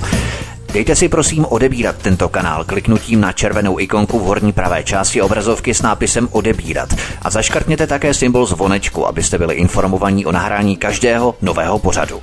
Tím také nepřijdete o čerstvé premiéry a rozmanité kauzy, které můžete dále sdílet na sociálních sítích. Tak to byla stále sexy a populární Ala Pugačeva. No. Tak eh, Vítku, jak pak jsme na tom? Jste nachystaní, jste připraveni od počatí? No, já jsem na tom v pohodě, eh, jak eh, řekněme svým životním standardem i psychologicky, i vysílatelně, takže ve všech směrech jsem připravený. Jsi vysílatelně no, připraven. Jsme tady všichni. no, jediný, Super, koho nemáme, pánové, jsou volající. tak já připomenu číslo. Dnes tedy volejte na telefonní číslo 774 139 044. Telefonní linka je otevřená, takže můžete se do toho vážní posluchači pustit. A pánové, si dáte nějaký úvodníček do toho, do toho, než nám někdo zavolá? Možná, než nám někdo zavolá, tak bychom ještě mohli eh, ve zkratce zhodnotit eh, Alexandra Navalného v rámci posledního článku, který byl vydaný na Aeronetu kolem 19.30 eh, ohledně ženy z Velké Británie, která s Alexandrem Navalným cestovala. Co to bylo za ženu, VK? No, tak já nevím, jestli to, jestli tady to téma stihneme, protože za chvilku určitě začne někdo volat. Eh, ono je to poměrně zásadní, eh, protože eh, s Alexejem Navalny měla po celou dobu vlastně jeho cesty po Sibiři cestovat jistá Marina, nebo její jméno, teda aspoň tedy ruští vyšetřovatelé nazývají tedy jako Marina Pevčichová. No a to je samozřejmě ruská občanka, která žije v Velké Británii. A co se stalo? Když došlo k otravě Alexe Navalného, tak všichni jako přátelé, kteří jeli nebo absolvovali tu cestu po Sibiři s Navalným, tak podali ruské policii výpovědi, to znamená co dělali, kde jezdili a tak dále, tak dále. Jenže tahle ta Marina e, Pevčiková zkrátka vzala nohy na ramena, sedla na letadlo a odletěla e, tady do Frankfurtu a údajně tedy měla přesednout na let, na spoj e, do Londýna, kde žije. No, má tam nějaké podnikání, údajně teda se zabývá lidskoprávní činností, eh, vydává i tedy nějaké spisky, nějaké publikace. Eh, měla by být teda mít napojení na neziskový sektor v Londýně, konkrétně na Open Society Foundation. Ale zkrátka eh, růští vyšetřovatelé chtějí jenom vyslechnout a ono se ukazuje, že si ona jim nic asi říkat vůbec nechtěla. A e, dává to vlastně jakoby tušit, e, že proč ona tak narychlo vlastně z Ruska vlastně zmizela, že ona by možná měla co jako k tomu říct k té otravě. Teď je otázka, jestli ona manipulovala s tím novičokem a měla za úkol Navalného otrávit nebo mu dostat do jeho blízkosti novičok, který dostala v Británii od britské MI6 stejná kauza de facto jako se Skripalem, tak ona musela zmizet. Protože zřejmě eh, ona by se dostala do okruhu podezřelých velmi rychle a eh, ona musela zkrátka být velmi narychlo zdekovaná protože by asi třeba, já nevím, něco mohla říct, něco by z ní vypadlo, co by nemělo. Zkrátka všichni ti, kteří eh, cestovali vlastně během té, toho turné na Valného po Sibiři, tak všichni normálně dali ruské policii výpovědi, až teda na tady tu ženu, která vůbec nežije v Rusku a která trvale vlastně popívá ve Velké Británii. Takže to je něco neuvěřitelného. Vidíte? A jednou se to začíná odkrývat. Najednou se zdá, jako kdyby uh, jako, chápete, kdo by měl zájem na zlikvidování na volné? Komu by to pomohlo? No, Kremlu rozhodně ne. Nepomohlo by to naprosto nikomu, protože Navalny je velice cená e, komodita nebo cený aset e, v Rusku. On působí jako kádr, který de facto má roli řízené opozice v Rusku. To je velice důležitá pro vládu, samozřejmě Vladimir Putin velice důležitá postava. On e, pomáhá udržovat klid v ruských ulicích před, řekněme, už onou liberalizovanou ruskou mládeží generace Z, která je velmi snadno zmanipulovatelná, která by mohla začít zapolovat ulice stejně jako v Minsku, stejně jako v Portlandu ve Spojených státech, stejně strhávat eh, sochy ruských, eh, řekněme, generálů. Eh, takových mladých lidí je v Rusku skoro 60, jsem se, se díval statistiku, skoro 60 milionů. To je když teda budeme zaokrouhlovat, že jo, ten věk do těch zhruba 25, 27 let věku, všechny tedy lidí na vysokých školách, tak to zaokrouhlíme. Nejsou to jenom ti nezletilí samozřejmě. Tak eh, to je obrovská masa lidí a právě tato masa lidí dělá demonstrace v Minsku, právě tato masa lidí e, razí neoliberalismus, to právě tato masa lidí nenávidí bílou rasu, nenávidí vlastní národ, zapaluje ulice, zapaluje obchody, svrhává sochy vlastních předků. To je přesně generace Z. To znamená Netflixová generace navlečená do bordelových oblečků. A teď jedno, jestli tančí utyče ve filmu, nebo tančí na povel globalčí a rozbíjí vlastní národ. To znamená, nemyslete si, role Navalného je pro Kreml eh, naprosto klíčová. On hraje roli přetlakového ventilu. De facto moderuje ruskou opozici, aby nezapalovala ulic. Mladou opozici. Všechny demonstrace Navalného jsou, jsou v klidu, jsou e, nenásilné. Mává se transparentama, praporama. On má proslov a na konci proslovu vyzve lidi, aby šli domů a oni se v těch roze, rozejdou. To znamená, Navalný hraje v Rusku strašně klíčovou důležitou roli pro udržení moci e, Vladimira Putina. Proto je tak důležitý. Proto Kreml mu zařídil pře- převoz z Omsku e, do Berlína. To znamená, to, jsou, to je vysoká hra, e, do které normálně jako člověk jako nevidí nebo si myslí, že tady je opoziční, to je ten, který je proti, který se snaží svrtnout vládu, to je na druhé straně. Ne, ne, ne, takhle to nefunguje. Takhle to v systémech, procesech řízení nikdy nefunguje. To znamená, ta opozice existuje. Ta opozice nenávidí vládu.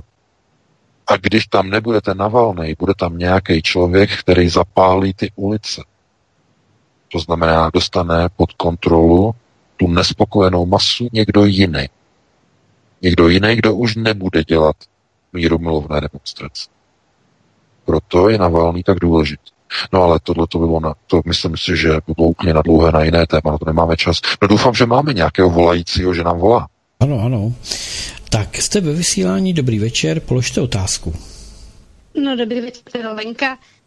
Já jsem si dovolila zavolat, když nikdo nevolal. Ale já se tam slyším a je to úplně strašný, nemůžete s tím něco udělat? My vás slyšíme normálně, tak... Eh, no, já se tam hold, taky slyším, Tak to ale... vydržte, já jako s tím nic neudělám takhle na dálku. No tak nevím, jestli se mi, jestli se mi povede to uh, se sumí. Já jsem se chtěla zeptat, ten vir, na který způsobuje COVID, mutuje tak strašně rychle. Člověka vychází úplně jako jiný věk, jak říkala paní Peková už na jaře.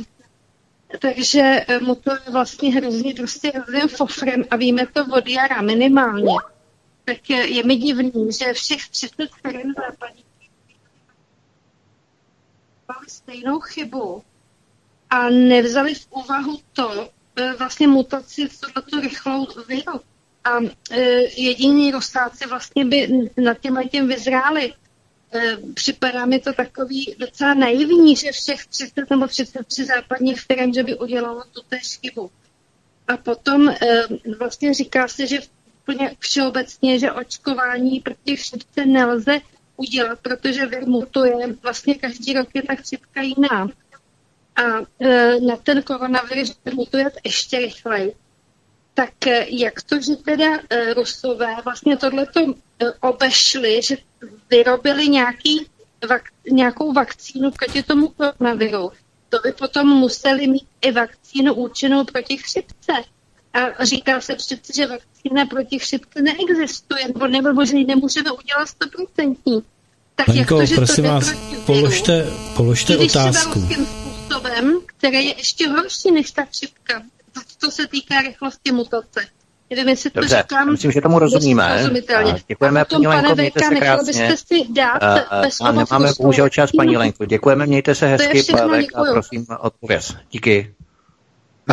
A když řekneme, že no. končíme, tak opravdu končíme. Ano, nebudeme se tady překřikovat posluchači. Děkujeme. Myslím, že stačí tu otázku zřídit normálně krátce. Já jsem ji pochopil už vlastně na začátku, takže eh, aby jsme dali prostor vždycky jako dalšímu, tak jako trošku zkracovat ty dotazy. Já jenom paní Lence velice rychle. Eh, to, co vlastně od ní zaznělo. Virus chřipky mutuje rychlostí frekvenci jednou za rok. Jednou za rok. To znamená, to je dostatečně dlouhá doba na vytvoření nové vakcíny. Jistě víte, že chřipkové vakcíny fungují. Není pravda, že nefungují. Fungují pro velkou část populace, ale fungují vždycky jenom jednu sezónu na ten daný rok. Jo, na ten daný rok. Potom se musí udělat nova. A co se týče koronaviru, ten z největší pravděpodobností uh, mutuje jednou za šest měsíců a Rusové to vědí. Proto velice rychle uvedli tu svoji vakcínu. Jenže ruská vakcína, jak už jsem vysvětloval, funguje na jiném principu než západní vakcína. Ruská vakcína používá přímou imunizaci. Oni vezmou současný virus, který je mezi populací, eh, vezmou ho a laboratorně z něho odstraní proteiny. Proteiny jako ustřínou. To jsou takové ty, ty tykadla na té to je ta koule virová a z ní vlastně trčí ty tykadla. Ty tykadla eh, na té kouli to jsou proteiny. Ty proteiny oni odstříhnou a vloží do adrenoviru rusové. Ten adrenovirus je virus, to je lidský virus, eh, který je součástí vlastně lidského organismu. Vloží ho do té vakcíny a ten virus v tom adrenoviru se množí. Množí se, jako kdyby se jednalo o skutečný aktivní virus. Způsobí to mírnou nemoc. Takhle fungují ruské vakcíny. Západní vakcíny fungují na jiném principu. Fungují na principu takzvaného bezpříznakového očkování, na principu cizího nosiče. Ten cizí nosič je většinou buňka nějakého zvířete. Buňka, živá buňka. Eh, bude to, bude to buňka extrahovaná z laboratorního prasete, z myši, nejčastěji z krysy, eh, nebo z opice, z paviána, konkrétně z paviána ne ze šimpanzů, z pavián. A na tu buňku se obrazně řečeno, co dělají západní farmaceutické společnosti, tak e, nalepí na povrch té buňky e, de facto ty odstřižené proteiny. A udělají z toho e, virovou kouli s těmi tykadly, jak která vypadá skoro jako skutečný virus. A tohle to vstříknou do těla lidské tělo na to reaguje a myslí si, že má eh, kontakt se skutečným koronavirem a přitom to není koronavirus. Je to de facto buňka, která je de facto ze zvířete a ten mechanismus té vakcíny vlastně funguje na principu, že se vytváří odezvu imunitního systému na bázi těch nalepených tykadel, těch proteinových tyčinek na té buňce, nebo řekněme na té obrazně řečeno, na, na tom nosiči, eh, který je vlastně extrahovaný z toho zvířete. Problém je v tom, že ta buňka z toho zvířete v člověku zůstává. A v některých lidech to vyvolává nemoci, jako je Alzheimer, jako je rakovina, e, jako jsou různé metastáze, protože je to buňka z úplně jiného organismu. Proto ty západní vakcíny jsou sice bezpříznakové, kvůli tomu, že se jedná de facto nikoliv o napadení buňky zevnitř. Ty rus, ruské vakcíny vlastně tyhle ty proteinové části viru vkládají dovnitř adrenoviru který vlastně vyrobí tu nemoc v těle člověka v mírné podobě, to je ta přirozená cesta, když to ty západní vakcíny de facto simulují pomocí cizí uh, Může, můžou se používat i například virové sekvence, například z některých ptáků, používají virové sekvence a na ně se vlastně napojují tyhle ty proteinové části. A ten organismus si potom myslí, že má k dispozici, nebo že aktivuje, nebo že je v reakci s normálním klasickým koronavirem. Problém je v tom, že se může u některých lidí stát, že uh, do této buňky uh, nějakým způsobem začnou inter, nebo reagovat e, některé části lidského organismu, že například ta buňka nebo ten virus upravený se připojí na nějaký, na nějaký orgán, kde se začne množit a kopírovat tu zvířecí informaci v jeho RNA. Znamená, začne ji kopírovat.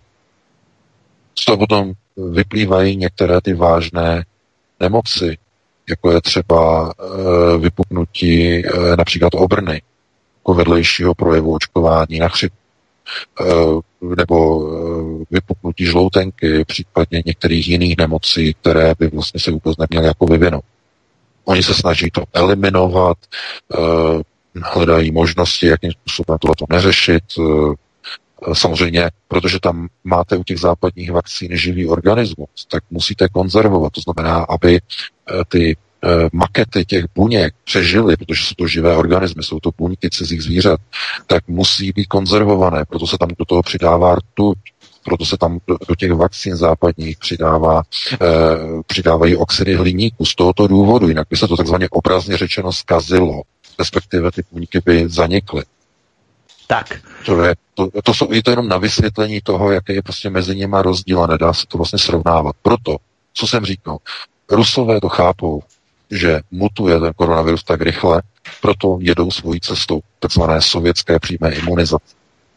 Západní eh, medicínské společnosti eh, to zkoušejí starou nebo svojí západní cestou, to znamená eh, tou klasickou bezpříznakovou metodou očkování, jenže ta vyžaduje dlouhodobé laboratorní testování na vedlejší příznaky. Proč vyžaduje ta západní vakcína tak dlouhé testování a ta ruská ne? No, protože ta západní vakcína vpravuje do těla organismy zvířat. To ruská vakcína nedělá. To je ten hlavní rozdíl. Proto oni musí velmi důsledně a dlouhodobě západní farmaceutické společnosti testovat, jestli náhodou eh, ten vypreparovaná, ta vypreparovaná část té buňky toho zvířete, té krysy, nezačne třeba po nějaké době vytvářet nějaké nežádoucí nemoci lidské. Takže takhle, no. Takže dáme prostě další volající. Jasně, já tě jenom, eh, Petře, poprosím, když bude další posluchač, tak abys to napsal na chat, abychom věděli, mohli případně ten dotaz zkrátit, protože my nevíme, jak dlouho můžeme mluvit a jak ne. Je tak, to, uh, Vítku, je to jednoduché. V podstatě už když jeden je na drátě, tak další volají, takže můžeme jet. Jasně, ale tehdy no? před někdo dlouho nevolal, tak napiš to na chat, Jasně. bude opravdu lepší, jo, my to potom mm. zkrátíme samozřejmě, aby posluchač se nečekal, může být z ciziny třeba, tak. Dobrý, fajn. Tak, položte otázku, jste ve vysílání. Dobrý večer. Dobrý večer, Jirka Praha. Jenom uh, dotaz zpět k Navalnému. Uh, jak ze sedmýho říká vlastně, že uh, suš, my, my, premiér, premiér ruský byl za Lukašenkem a předal mu zprávu, že vlastně zachytili ten hovor mezi Německem a Polskem a že to není v žádném případě fake. A samozřejmě on vypustil Lukašenko tu zprávu, že ve své podstatě o tom vědí a teď se musí vlastně Západ bránit eh, eh, tomuhle tomu, co tam uvádějí o tom novičeku a tohleto, tak jak je to teda doopravdy? Dobře, děkujeme za dotaz, mějte se hezky. Já možná to ještě lehce, Děkujeme, já to ještě možná lehce rozšířím VK. Eh, Angela Merkelová přece musí zatracení dobře vědět, že na tom nešifrovaném telefonu je odposlouchávané od rána do večera, že si vůbec dovolila říct takovou výbušnou informaci. Opravdu, jestli to nebylo třeba něco nastrčeného? Tohle to co se týče eh, Ruska nebo de facto, co, jak to má být nastavené, tak eh, já nesleduju pořád, já to nemám čas sledovat uh, Valerie Pekina, vždycky se mi to donáší někde z nějakých míst, uh, co zase probíral za poslední týden, ale uh, to, co se děje v Rusku, přece naprosto jasné. Oni chtěli zlikvidovat Navalného, protože ví, co to vyvolá v Rusku. Nepokoje. Nepokoje té generace Z. Ta generace Z, prosím vás, ta neposlouchá Valerie Pekina, ta neposlouchá alternativ. Ta sleduje CNN, ta sleduje satelitní pořady, ta sleduje Netflix v ruské mutaci. To znamená, to je, a jedou, jedou duhové eh, LGBTQ pochody, pokud by tam byly v Rusku povolené, jakože nejsou. To znamená, to je, a to je 60 milionů Rusů. A někdo teď řekne, že z nějakých důvodů, že oni tam třeba, nevím, mají uh, nějaké uh, jako politické procesy, že uh, to znamená jako ve školství a no, prosím vás, školství, ruské školství je stejně liberalizované jako to západní. To bylo jako to video s tím školáčkem z té střední školy z Volgogradu, jak měl vystoupení tady v berlínském Bundestagu, měl esej o německém vojákovi, který zahynul u Stalingradu. To byl ten skandál před třemi roky, 2017. Měli jsme tam článek, video, jak tam citoval zápisník, prostě jak trpěl německý voják u Stalingradu. To znamená, potom byl z toho skandál na ruské televizi, že studenti z Volgogradské školy, že jezdí do Bundestagu a tam v podstatě jakoby dělají opě, jako opěvované ódy na německé vojáky v takzvaném kotli u Stalingradu. Prostě tohleto je ta liberalizace toho ruského školství. Liberalizace obrovská, na to vůbec nemá Kreml žádný vliv. To jsou sionistické procesy v ruském školství. A to tam běží už od Jelcina 30 roků. To znamená, že co se dělá, že prostě, když jsou volby a hlasuje se v politických procesech a tohleto, tak eh, vyhrává Putin. No vyhrává Putin hlavně kvůli tomu, že eh, mládež, ruská mládež nechodí k volbám. To ukazují všechny průzkumy. Zatímco na západě je to takzvané lepší, chodí k volbám zhruba 22 až 25 eh, mladé generace, což taky není nějak moc, ale je to pořád aspoň čtvrtina. V Rusku chodí z mladých lidí do 30 let a to je jako, to je děsivé číslo, jenom 8% voličů. 8%. Trtivá většina jsou lidé nad 50 let, kteří, chodí vol, volbám v Rusku. To je, chápete, ale tohleto, to číslo se bude znovu posouvat. To se bude každý, každý rok se malinko posouvá nahoru a nahoru a nahoru a nahoru. A i když se bude posouvat velmi málo, za dalších 20-30 let těch dnešních mladých liberálů bude voličů, kteří chodí už volba. V věku okolo 45 a 40 let, 50 let. To znamená, to je proces, který je jednosměrný a i v tom Rusku platí, že aby byly v podstatě, aby ulice nehořela, musí tam být někdo, kdo tu opozici bude stělesňovat a kdo nepůjde po krku vládě. Bude to řízená opozice. Je to situace, jako je třeba včera, aby lidi nesvolávali některé opoziční strany, ale aby tou hlavní opoziční stranou byla třeba jiná strana. Třeba ta SPD, protože ta samozřejmě žádné radikální věci nepředstavuje. Ta nezapaluje ulice SPD. Nikdo snad neviděl, že by SPD zapalovala ulici. No, takže taková opozice je jaká? No je vítaná, samozřejmě. Je vítaná. I když se bude tvrdit jako, že extrémisti, jo? není pravda. Je vítaná. Oni jsou rádi, že tam SPD je. Mohl, mohl by tam být to, že místo SPD někde, někdo jiný, někdo skutečně národovecký ukotven. Mohl by tam být národní demokracie, která by zatočila s těmi procesy, nebo by tam mohli být dělníci nebo někdo jiný. A to už by nebylo žádoucí z jejich pohledu, to by nebylo žádoucí. To by pro ně už nebylo košer, to už by byl oheň na střeše, samozřejmě. Takže oni jsou rádi za to, že, tam jsou, že jsou tam ti takzvaně umírnění, to znamená, jim o to jde. A Navalný je úplně ve stejné pozici. To znamená, nemyslete si, že, že Rusko prostě, že to je nějaké prostě jako samonosné. Ne, ne, ne. Tam prostě se drží ta struktura toho vedení velice obtížně způsobem, že tady máme na jedné straně ti, kteří podporují naší vládu, a na straně druhé je ta opozice, která musí být moderovaná. Pokud by nebyla, ruská ulice by hořela. Takže tak. takhle bych to odpověděl na dalším volajícím. No. Já bych jenom eh, doplnil velmi stručně v rámci SPD, možná se za několik dní něco zajímavého rozvíme, a, ale ohledně dělníků Tomáš Vanda se prý po volbách má se po krajských volbách eh, má v plánu sejít s Tomiem Okamurou a dojednávat nějaké sladění ohledně kandidátky a ohledně nějakých eh, volebních zákulisních machinací ohledně parlamentních voleb příští rok 2021, což je naprosté fiasko tedy a máme takové informace, tak uvidíme, jak to všechno bude, ale to je absolutní diskreditace a je tam velmi výrazné pnutí v rámci dělnické strany proti těmto postupům Tomáše Vandase. Takové máme informace, ale pojďme na další telefon. Fajn. Tak jste ve vysílání, položte otázku. Dobrý večer. Dobrý večer. Uh, prosím vás pekne, chcel by som sa opýtať pána Veka. Všetci dobre vieme, že všetky tieto drastické opatrenia, ktoré sa dejú len na základe počtu testovaných uh, osôb, uh, len, len, len, tento, len tento údaj ich zaujíma.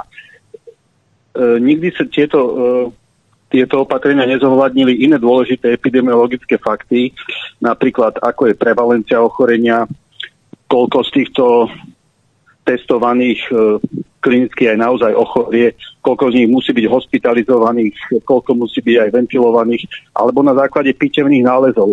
Či to teda bola tá nekrotizujúca pneumónia, alebo príčinou smrti bolo aj niečo iné. Moja otázka teda je, prečo stále všetky vlády tlačia na stále väčšie a väčšie poč- počty testovaných, na väčšie počty tes- testov. E, takto of- oficiálna odpoveď je všetkým jasná aby sa vedeli včas izolovať uh, a uh, dať do karantény a podobne. Hej.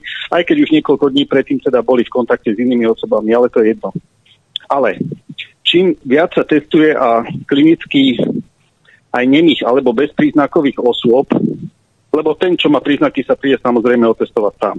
Uh, tým viacej bude klesať percento prevalencie, chorobnosti, umrtnosti a tak.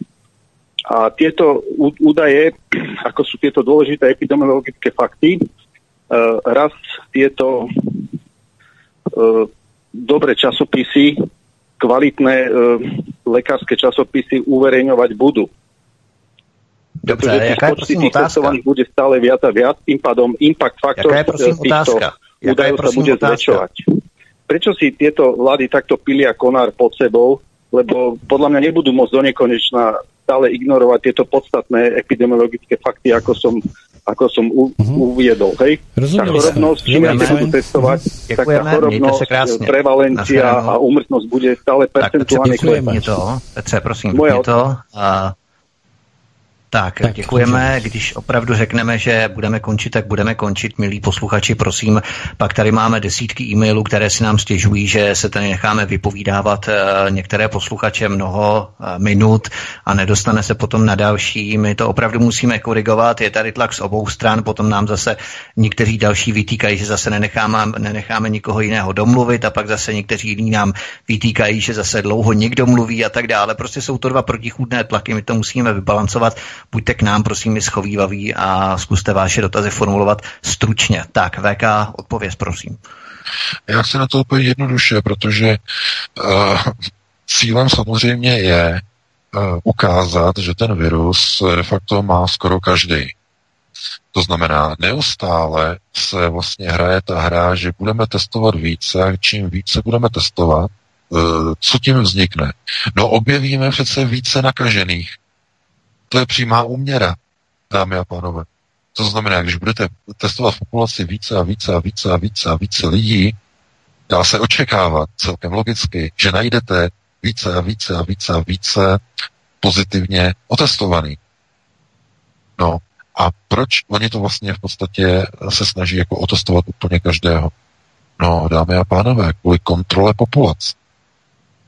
Protože oni nemůžou zavírat hranice, oni nemůžou omezovat pohyb osob, oni nemůžou zavírat restaurace, omezovat provoz, provozní dobu restaurací do 22. hodině, když nebudou mít záminku. A tou záminkou je virus, který je skoro ve všech lidech v populaci. Protože my jsme to co? My jsme to zjistili z testů. Bez těch testů nejsou uh, casey, uh, nejsou případy. Uh, when you test, uh, you showcases, jak říkal Donald Trump. To znamená, že netestujete, eh, nezjistíte eh, žádné případy. To znamená, oni testují, testují a to vlastně ukazuje nějaké výsledky. A oni to dělají kvůli tomu, aby mohli pokračovat v epidemiologických opatřeních, restrikcích a zamezení pohybu obyvatelstva, podnikání soukromých a malých objektů, eh, subjektů, které konkurují velkým nadnárodním organizacím a společnostem. Já doufám, doufám, že rozumíte, že se všechny ty restrikce týkají jenom malých podniků. Malých firm, malých provozoven, restaurací a tak dále. E, ty restrikce se netýkají velkých nadnárodních koncernů, velkých organizací, netýkají se velkých řetězců. Toho se to netýká. Ani dokonce, když byla ta krize na jaře, víte, že měli otevřeno řetězce. Všechny kompletně ano, byly tam samozřejmě, musely být roušky, musely být dezinfekce, ale měly otevřeny všechny. Zatímco malé eh, podniky, tohleto, uh, holiči a restaurace, všechno to bylo zavřené. Obchody, prodejny, zavřeno, mříže, spuštěno, rolety, zavřeno. Ha, likvidace malé, řekněme, malého a středního podnikání v přímém přenosu. A potom máte situaci, kdy to omezení skončí a předseda Českého senátu jede likvidovat ty firmy na Tajvan. Místo, aby v době po, po té první po koronavirové fázi, aby se, to, aby se pomáhalo českým firmám, tak předseda Senátu jako největší šašek jede likvidovat biznis českým firmám do Číny tím, že navštíví Tajvan. To je to, to je to, a to je to, a tomu se říká nosaté chucpe. Řádně nosaté s řádně zahnutým zobákem. To je přesně ono. Namísto, aby ti politici z toho senátu pomáhali těm firmám, pomáhali fabrikám, pomáhali exportu do Číny, tak do toho hází vidle. To je nosaté chucpe. A pořádně macaté, pořádně vypasené. Na váš účet. Na účet obyčejných lidí. Takže oni testují kvůli tomu, aby mohli tyhle ty opatření pokračovat. Protože když nebudou casey, nebudou případy, tak oni budou muset všechna epidemiologická opatření zrušit. Budou muset znova povolit cestování, znova bez omezení, znova budou muset povolit letadla, letecké spoje. Oni nechtějí. Oni nechtějí. Oni chtějí lidi držet na místě, aby se nelétalo, aby se necestovalo, lidi na místě, kontrola, trakování, trasování, mobilní telefony, konec hotovosti, konec finanční hotovosti, všechno, aby se platilo elektronicky kartou. A to nelze všechny tyto úkoly udělat tak, když ta koronavirová krize právě skončí. Proto není dovoleno, není připuštěno. Musí se dál testovat, aby ta krize trvala ještě minimálně další rok nebo dva. Oni říkají, že by měla skončit někdy v polovině roku 2022. Tahle krize. Teď jsem slyšel, že Gates říkal, že se očekává, že by mohla až koncem roku 2022, možná na jaře 2023, že by mohla tahle koronavirová krize e, skončit v tom smyslu, že by se to jako vracelo do původního normálu. To je, to je síla. Takže oni to mají naplánované na další tři roky, nebo no, dva, dva, dva a půl, že tohle bude pokračovat. A celé ty dva roky oni budou omezovat lidi, pohyb, podnikání, všechno. No, co, co tím vznikne? No, krachy firem, krachy podniků. Nazraje doba pro uzákonění takzvaného Universal Basic Income, to znamená nepodměněného příjmu. To znamená schudnutí lidí. To je cílem. Udržení neokonečného rozvoje. Tím, že všechny lidi schudnete, zajistíte jim základní podmínky pro přežití, to znamená globální rezet, všechno, co jsme měli, je pryč, pryč, pryč, všechno škrtněte, dostaneme se dolů. A díky tomu, že všichni schudnou, bude moci být rezetován celosvětový hospodářský růst, který šel do prčic koncem minulého roku a hrozilo vypuknutí celosvětové ekonomické krize, které zabránilo co? Vypuknutí pandemie koronaviru. Díky koronaviru bylo možné nalít do evropské ekonomiky obrovské skotkové rozpočty 750 miliard eur. Bez koronaviru by to nikdy nebylo schváleno na záchranu ekonomiky. To samé ve Spojených státech, kde se úroveň státního schodku doslova prostřelila, protrhla strop. Jak obrovsky narostla. Proč? Bylo by to dovoleno bez koronavirové krize? Ne, nikdy. Jenže díky koronavirové krizi obrovské navýšení provozních schodků jednotlivých států, jednotlivých, řekněme, jak Spojených států Evropské unie, díky koronavirové krizi bylo odsouhlasen. Ano. To, to, to je součást onoho konceptu. Takhle jsem to vysvětlil. Já vím, že to, to jsou velice těžké jako dotazy, musí se to vysvětlit všechno komplexně, takže já se omlouvám. No a dáme prostor dalšímu volající. Jasně, jasně. A Čestmíre si ve vysílání polož otázku. Ahoj. Dobrý, zdravím vás. Jo, dobrý, zdravím vás. Jo, se tam slyším, to nevadí. Tak já bych to chtěl, já bych, já udělám normálně teda o několik, co to tam je. Já to je zajímavé. To je jako no, říkala, že se taky slyšela, nevím, co to je tady, Petře, je nějaká technická věc. Je to, je to u některých operátorů jenom, protože Čenda je druhý, nebo Čestmír je druhý, kdo si stěžuje, jinak eh, tam to bylo čistý. Možná ti lidi Nevím. to neříkali, radši. Nevím. Eh, Česmíre, A mají vypnutá rádio? Mají, mají odposlech vypnuté? To není tak dlouhý spoždění, to je spoždění přímo v tom telefonu, no. To by bylo asi 10 vteřin to rádio, to je dost dlouho. No, v pohodě, Česmíre, povídej. No chtěl bych to říct normálně, jako kdyby to byla dopravní policie, která je, na jeden den zkontroluje jo, řidiče a řekne, tady bylo 10 neukázněných, a pak najednou řekne, druhý den bude kontrolovat tisíc lidí a řekne, tady je 100 a to se to zvýšilo, tak budeme muset prodávat auta, které budou ovládaný normálním počítačem, aby nebyly tady to. No, tak to je tak všechno jenom jenom. Já to zkrátím. Dobrý. Kluci, ahoj, ahoj. Děkujeme za krátký ahoj, dotaz. Čau, čau. No, děkujeme za post. Ano, tak je to jako v podstatě, to je pěkný postřeh. De facto je to to samé. To znamená, čím více prostě něco provádíte, tak tím více případů, na více případů narazíte ze vzorku dané skupiny vlastně zkoumaných uh, subjektů. To je jasné. To znamená, čím více testujete, tím více případů najdete. A uh, ono to vypadá eh, doslova opravdu jako mezinárodní pandemické hry. Je to soutěž jako na olympiádě, kde se soutěží o to, kdo udělá více testů jako skok do dálky, kdo skočí dál, že Nebo kdo udělá více, více něčeho, to znamená, kdo udělá více testů. Ten to vyhraje, nebo co za to dostane. To znamená více testů. Přece to je nesmysl, dámy a pánové. Pokud někdo je nemocný, je mu špatně, no tak ať jde do té nemocnice, já říkám. A když ne, tak ať drží pisk a ať chodí do práce. Ať dělá biznis, ať podniká, ať jede ekonomika, ať teda funguje to tak, jak to má fungovat normálně. Pokud je někomu špatně, no tak jde doktorovi. Doktor mu udělá test, má koronavirus, běž si lehnout. A když se na tom špatně, tak jdeš do nemocnice. A tady se prostě vytváří hysterie, že on je pozitivní, bože, všichni umřeme.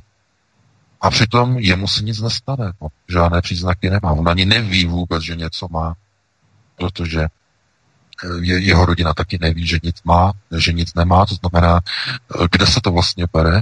No, nakonec to potom eh, dopadne tak, že to funguje jako v tom popsaném případě z Floridy, jak nám napsala uh, naše posluchačka nebo posluchačka, naše čtenářka. Jsme o tom přinesli před měsícem, měsíce půl zpátky uh, články. Takže tam byli všichni zdraví v té rodině.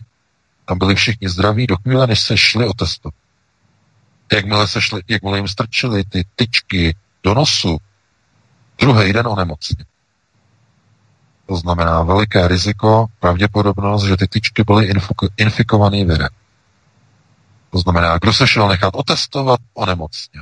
Panečku, to je chucpe. Vidíte? A tak to přesně je. Proto teď jako lidi říkají, prostě netestovat se v žádném případě nikdy. Nikdy, za žádných okolností. Nic si nenechávejte do sebe strkat, žádný špejle, vůbec nic. Zase nám napsal pán, že si nechal udělat test, že mu to strčili dozadu do nosu a že má prostě bolesti zase znovu. Paní taky měla taky tyčkový stěr. No, ta má zase migrénu. No, už 14. Do té doby neměla, nikdy neměla problémy s migrénama, prostě, že jí tam bolí jako za tím nosem, jako tam, jak je ta hlava, tohleto, jako jo, tak tam jí to, že to bolí, že jí tam prostě ta doktorka zastrčila moc hluboko. Panečku, tohle, to, to, jsou věci. Jdete k doktorovi a oni vás poškodí, onemocní, je vám hůř, než jste tam šli předtím. To je, to je Chápete? Dneska to, je, to jsou pandemické hry. Jejich úkolem je co nejvíce zjistit pozitivních lidí. Co nejvíce. Co nejvíce. To, a doktoři to vědí. Nesmí mluvit. Jinak by je vyhodili z nemoci. Všichni to vědí, všichni vědí, že dostávají peníze nemocnice za pozitivní testy, za pozitivní testy, za pozitivní pacienty. Je-li pacient pozitivní nemocnice, dostává více peněz od pojišťoven a tak dále. To znamená, to je, je neskutečný biznis. Takže to, že se to děje v Americe, na Floridě, od paní Karolíny, jak jsme dostali eh, ty informace tohle z rodiny její, nebo z rodiny příbuzných, tak ano, samozřejmě, ale to si nemyslíte, že to je jenom otázka Ameriky, protože to se děje normálně i v Evropě. Takže takhle bych jsme na to asi odpověděli, no a dáme dalšímu volající prostor, pokud někdo volá. Nemám. To je jaksi jen, jenom, jestli jste viděli Petře VK, jim podmilí posluchači Janu Peterkovou, ona sdílela na YouTube video eh, z té nemocnice na Bulovce, jak tam ta maminka držela to dítě, jak do něj rvali tu trubičku přesně do toho frňáku. Neskutečný, prostě to je koronafašismus, neskutečný nejhrubšího zrna. Ono dítěti třeba nic nebylo, ona ho nechala preventivně jenom testovat, jo, prostě fakt něco neskutečného, co ti rodiče mohou těm dětem dělat a ještě si myslí, jak jim dělají dobro a, a tak dále dál. Eh, no, jdeme do dalšího, dalšího telefonu. To je bez diskuze, protože to jsou nezodpovědní no. rodiče samozřejmě, protože nemají ty informace, neposlouchají alternativu, samozřejmě neznají rizika, že jo, neznáte riziko. Je jasný, že když jdete do sklepa, tam v tom sklepě je prostě nějaká zkratka nějaké chemické látky a je tam nad, nad tím potom prostě terč, který tam má ty obloučky, jo, ty obloučky, nebo je tam v podstatě, jsou takový ty jehly, to znamená biohazard, anebo jsou tam vlastně znamená radiační, tak vy vlastně, když to neznáte, tak vy tam do toho otevřete to víko, čučíte tam do toho, vy nevíte vůbec, jako co máte s čím jako dočiní. To znamená, potom se divíte, že je vám špatně a že vám vypadávají vlasy, protože jste se dívali právě do uh, sudu uh, s odpadním radioaktivním materiálem z nemocnice s takzvanými radioaktivními zářiči. Máte uh, v, v rengenech když jdete k zubaři, tam máte rengen, nebo jdete na rengen plic a tak dále a tak dále. A ty zářiče po určité době se takzvaně vyčerpají, nemají už tu sílu, tak se vyhodí do těch, do těch sudů s tím radioaktivním odpadem. Ale i v takové chvíli ten zářič má obrovskou radiaci. To znamená, že vy, když ten sud byste nevěděli, protože byste to země tupí, neinformovaný, to znamená, byste otevřeli sud, čuměli byste na to, e, stačilo 15 vteřin na to čumět a máte dávku, která přesáhne vlastně dávku vaše e, celého vlastně roční, e, ne roční, ale celé životní radiační dávky okamžitě. Máte, máte hned e, problémy a propuknutí rakoviny a začnou vám vypadávat vlasy a slízají vám nechty, protože jste ozářený. A to je obyčejný zářič normálně z nemocničního rengenu. To znamená, nevíte, nemáte tu znalost toho nebezpečí, tak si přivědíte poškození. A tohle to platí i o koronaviru a o testování. Spousta lidí vůbec neví, co to je, nechat si prostě strčit nějakou prostě tyčku hluboko do nosu, kde vám poškodí vzadu tu membránu. To ta plána, která odděluje vlastně mozek, eh, ta, eh, nož, teda nožní, eh, ta nosní přepážka, tam je plána, že jo, zatím je hned mozek, oni vám to sám strčí a může nastat samozřejmě krvácení, bolesti, mohou nastat uh, úporné migrény a oni to dělají tak hrubě, schválně, jako by byli navedený. Doktor, jako byli navedený. Prostě to je něco, to je něco neuvěřitelného. A několikrát jako no, šprajcnou jednou, dvakrát, třikrát na to šprajcnou a potom se vám hlava může prostě rozkočit. Já říkám, že, že doktoři felčaři a tak dále. E, možná jako, že butchers, to znamená řezníci. Tak ne, v žádném případě ne. Maximálně nějaké takové ty, e, když už vás k tomu někdo donutí, nějaký e, zaměstnavatel, tak ty stěry na ty sliny, jo, že si vlastně v té tváři jako ty sliny nějak setřete. Chápete? teď zase byla ta kauza. Jenom řeknu jednu věc. No, to, to, to už hrozně dlouhý. Jenom, no. jenom na americkém internetu, ale důležitý, důležitý, jestli to dostalo i do Česka, myslím, že to bylo i na českých médiích. Oni si, nechali, oni si koupili test, samostěrový test si koupili a chtěli zjistit, co se stane, když uh, si vůbec ten stěr těch tváří zvnitřku, když si neudělají. Co se stane? Zkoušeli, co se stane, když pošlou, když ty testy jako jenom rozlepí z toho obalu a dají do té zkumavky, ale nedají si do pusy. Prostě vůbec si ten test neudělají, ale za, zašroubujou ho, jakože test provedli a pošlou ho do, labo- do laboratoře. Dámy a pánové, víte, co se stalo? Oni jim řekli z laboratoře, že oba dva testy, to byly nějaký dva kamarádi, a že přišli pozitivní. To znamená sfalšovat. Vůbec to v puse neměli. Normálně to jenom zašroubovali tak, jak to dostali. To znamená, chápete? No, to je skandál. Aha. A je to někdy v mainstreamových médiích? Není to v mainstreamových médiích. Je ticho po pěšině, protože okamžitě je to cenzurovaný. Na Facebooku cenzurovaný, na YouTube cenzurovaný. Nedozvíte se to. To je skandál, panečku. Tak. No, musíme na dalšího volat. Máme, máme to je něco podobné jako v té Tanzánii, jak to bylo s tou papájem. Ano, Jo, přesně jsme, tak. Jsme to stejný. Tak, půjdeme na dalšího posluchače, se omluváme. Petře, jsi, Petr, jsi ve vysílání, Petr, Petr u telefonu. Já mám taky jeden poznatek, eh, jak eh, se falšují ty testy, výsledky. Eh, nejsou všichni doktoři, kteří mlčí a ty, co nemlčí, tak třeba řeknou z praxe, že populace, většina populace má veliký výskyt koronaviru v tom směru, ale minimální. Minimální tam je, já nevím, řádově pár tisíc virů má, což není podstatný, ale oni kultivují následně za sebou xkrát, tak dlouho, tak dlouho kultivují, až je to pozitivní z hlediska počtu těch virů a dají to jako pozitivní. Přitom ten, ten pacient, nebo není to pacient, který to má, ten virus v tom malém množství, absolutně nemá žádný příznaky, nikdy neonemocní. A takhle se vyrábí další eh, jaksi významný pozitivní eh, testy, výsledky testů. No. To je všechno, co jsem chtěl říct. No a to je, já jenom přidám, to je důvod, proč třeba doktorka Peková nedostala kontrakt na dělání těch testů. Je to jenom pravidelné. No, ano, ano, přesně tak. A nejenom, že nedostala kontra, ještě na ní dokonce zaklekli. Eh, že, že, tohleto, že tam před 12 lety pracovalo ve firmě, že tam špatně účtovali zdravotní pojišťovně, nějaké výkony, nějaké testy, že ji teď budou prej stíhat za, za těch 12 let nebo před 12 lety, že někde pracovala, takže na ní zaklekli jeho Chápete, to je, a to je síla, panečku.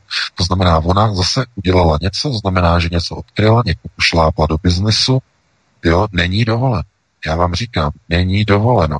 Oni tam mají svoje, to znamená velcí kluci, co spolu mluví, velká děvčata, co si to takzvaně udělají mezi sebou a nikoho dalšího tam nepustí do toho. Nikoho. A kdo jim tam šlápne, na toho oni zaklekají. To opravdu to je, to je jako mafie. Opravdu, to vám říkám, to není, to už není jako spole, občanský stát nebo takhle. Ne, ne, ne, to už jsou, to jsou rysy mafie. Mafie a to je, to bychom mohli roz, rozebírat nevím jak dlouho, ale na to nemáme čas. Nevím, máme ještě nějakého volajícího, nebo máme už uh, v podstatě 21.59? Nemáme, že nemáme, se rozčili. Mm, nemáme volající, ale mám tady dotaz, eh, myslím si, docela dobrý nebo zajímavý. Eh, Pýta se Judita, ona má příjem ze státu, takže se ptá jako člověk žijící na Slovensku s příjmem z USA. Zajímá ji, jak to bude s pádem dolarů po volbách. Jak nízko padne prý? Hm, no, dolar nepadne, pokud bude zvolen dolar, do, Donald, dolar. Pokud bude zvolen Donald Trump, tak eh, dolar samozřejmě zpěví. To je naprosto jisté, protože trhy reagují na Donalda Trumpa vždycky jenom pozitivně. Stejně tak dolar reaguje jenom pozitivně na úspěchy Donalda Trumpa. Takže znovu já nechci opravdu tady někoho jako někdo potom říkal, že uh, tam zfalšovali volby a chtějí udělat Bidena, ale uh, všechno vlastně ukazuje na to, že vyhraje Donald Trump a není důvod prostě takzvaně utíkat do dole. Ovšem pozor, pokud by opravdu nějakým způsobem tam zmanipulovali volby korespondenčně a nějakým způsobem by dostali uh, Bidena k moci, tak to je konec. To je konec pro dolar.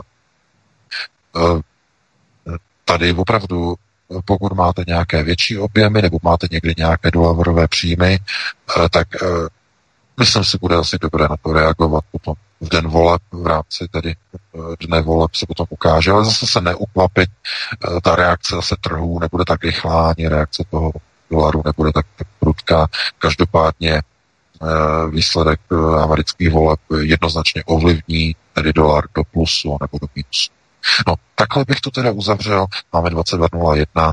Eh, omlouváme se, že dneska jsme vlastně kvůli těm technickým začali opravdu velmi pozdě. Eh, jak říkám, není to často ani v našich silách nějak ovlivnit, ale doufám, že aspoň to minimum, co jste se dneska dozvěděli, že vám trochu opět eh, otevřelo obzory. No a pokud si najdete čas eh, opět za týden po 19. hodině, tak eh, se opět setkáme, opět probereme aktuální témata, no a do té doby vám přeji krásný, pěkný, úspěšný týden, no a do tuto chvíli pěknou noc. A my se budeme příští pátek snažit připojit co nejdříve, samozřejmě opravdu. Eh, VK, moc děkuji za uh, tvůj pořád. Petře, tobě za vysílání, milí posluchači, za vaší přízeň, za vaše telefonáty. Omlouváme se těm, na které se nedostalo. Zkuste to příští pátek. Těch informací, které budou příští týden, bude opravdu hodně, takže uh, myslím, že dotazů bude také dost. Eh, já se s vámi loučím eh, jenom ohledně amerických voleb. Uvidíme, jak to dopadne, jestli třeba korespondenční hlasy z americké Samoy nebo z Mariánských ostrovů, jestli to třeba vytrhnou. Tak, eh, od mikrofonu ze zdraví, od mikrofonu vás zdraví Vítek, mějte se všichni krásně a příští pátek jsme tu opět zase a samozřejmě my jsme tady pro vás 24 hodin denně, 7 dní v týdnu, ani kvůli vám nespíme skoro. Jak je to všechno tady hrozný s tím koronavirem. Takže mějte se hezky a hezký večer. Pánové, obě vám děkuji, děkuji všem, kdo jste nás poslouchali, děkuji za přízeň, za posluchačský zájem. No a e, budeme předávat pomalu Jardovi, e, který tam má nějaký pořad, e, pravděpodobně ocení, ale to nevadí. Jenom připomenu, že zítra tedy budeme mít z Midgardu ještě vysílání od 17 hodin, tak se na vás budu těšit. A někdy zase příště společně s VK a Svítkem se budu těšit naslyšenou. Takže mějte se. Dobrou noc. Prosíme, pomožte nám s propagací kanálu Studia Tapin Rádio Svobodného vysílače CS. Pokud Pokud se vám tento nebo jiné pořady na tomto kanále líbí, klikněte na vaší obrazovce na tlačítko s nápisem Sdílet a vyberte sociální síť, na kterou pořád sdílíte. Jde o pouhých pár desítek sekund vašeho času. Děkujeme.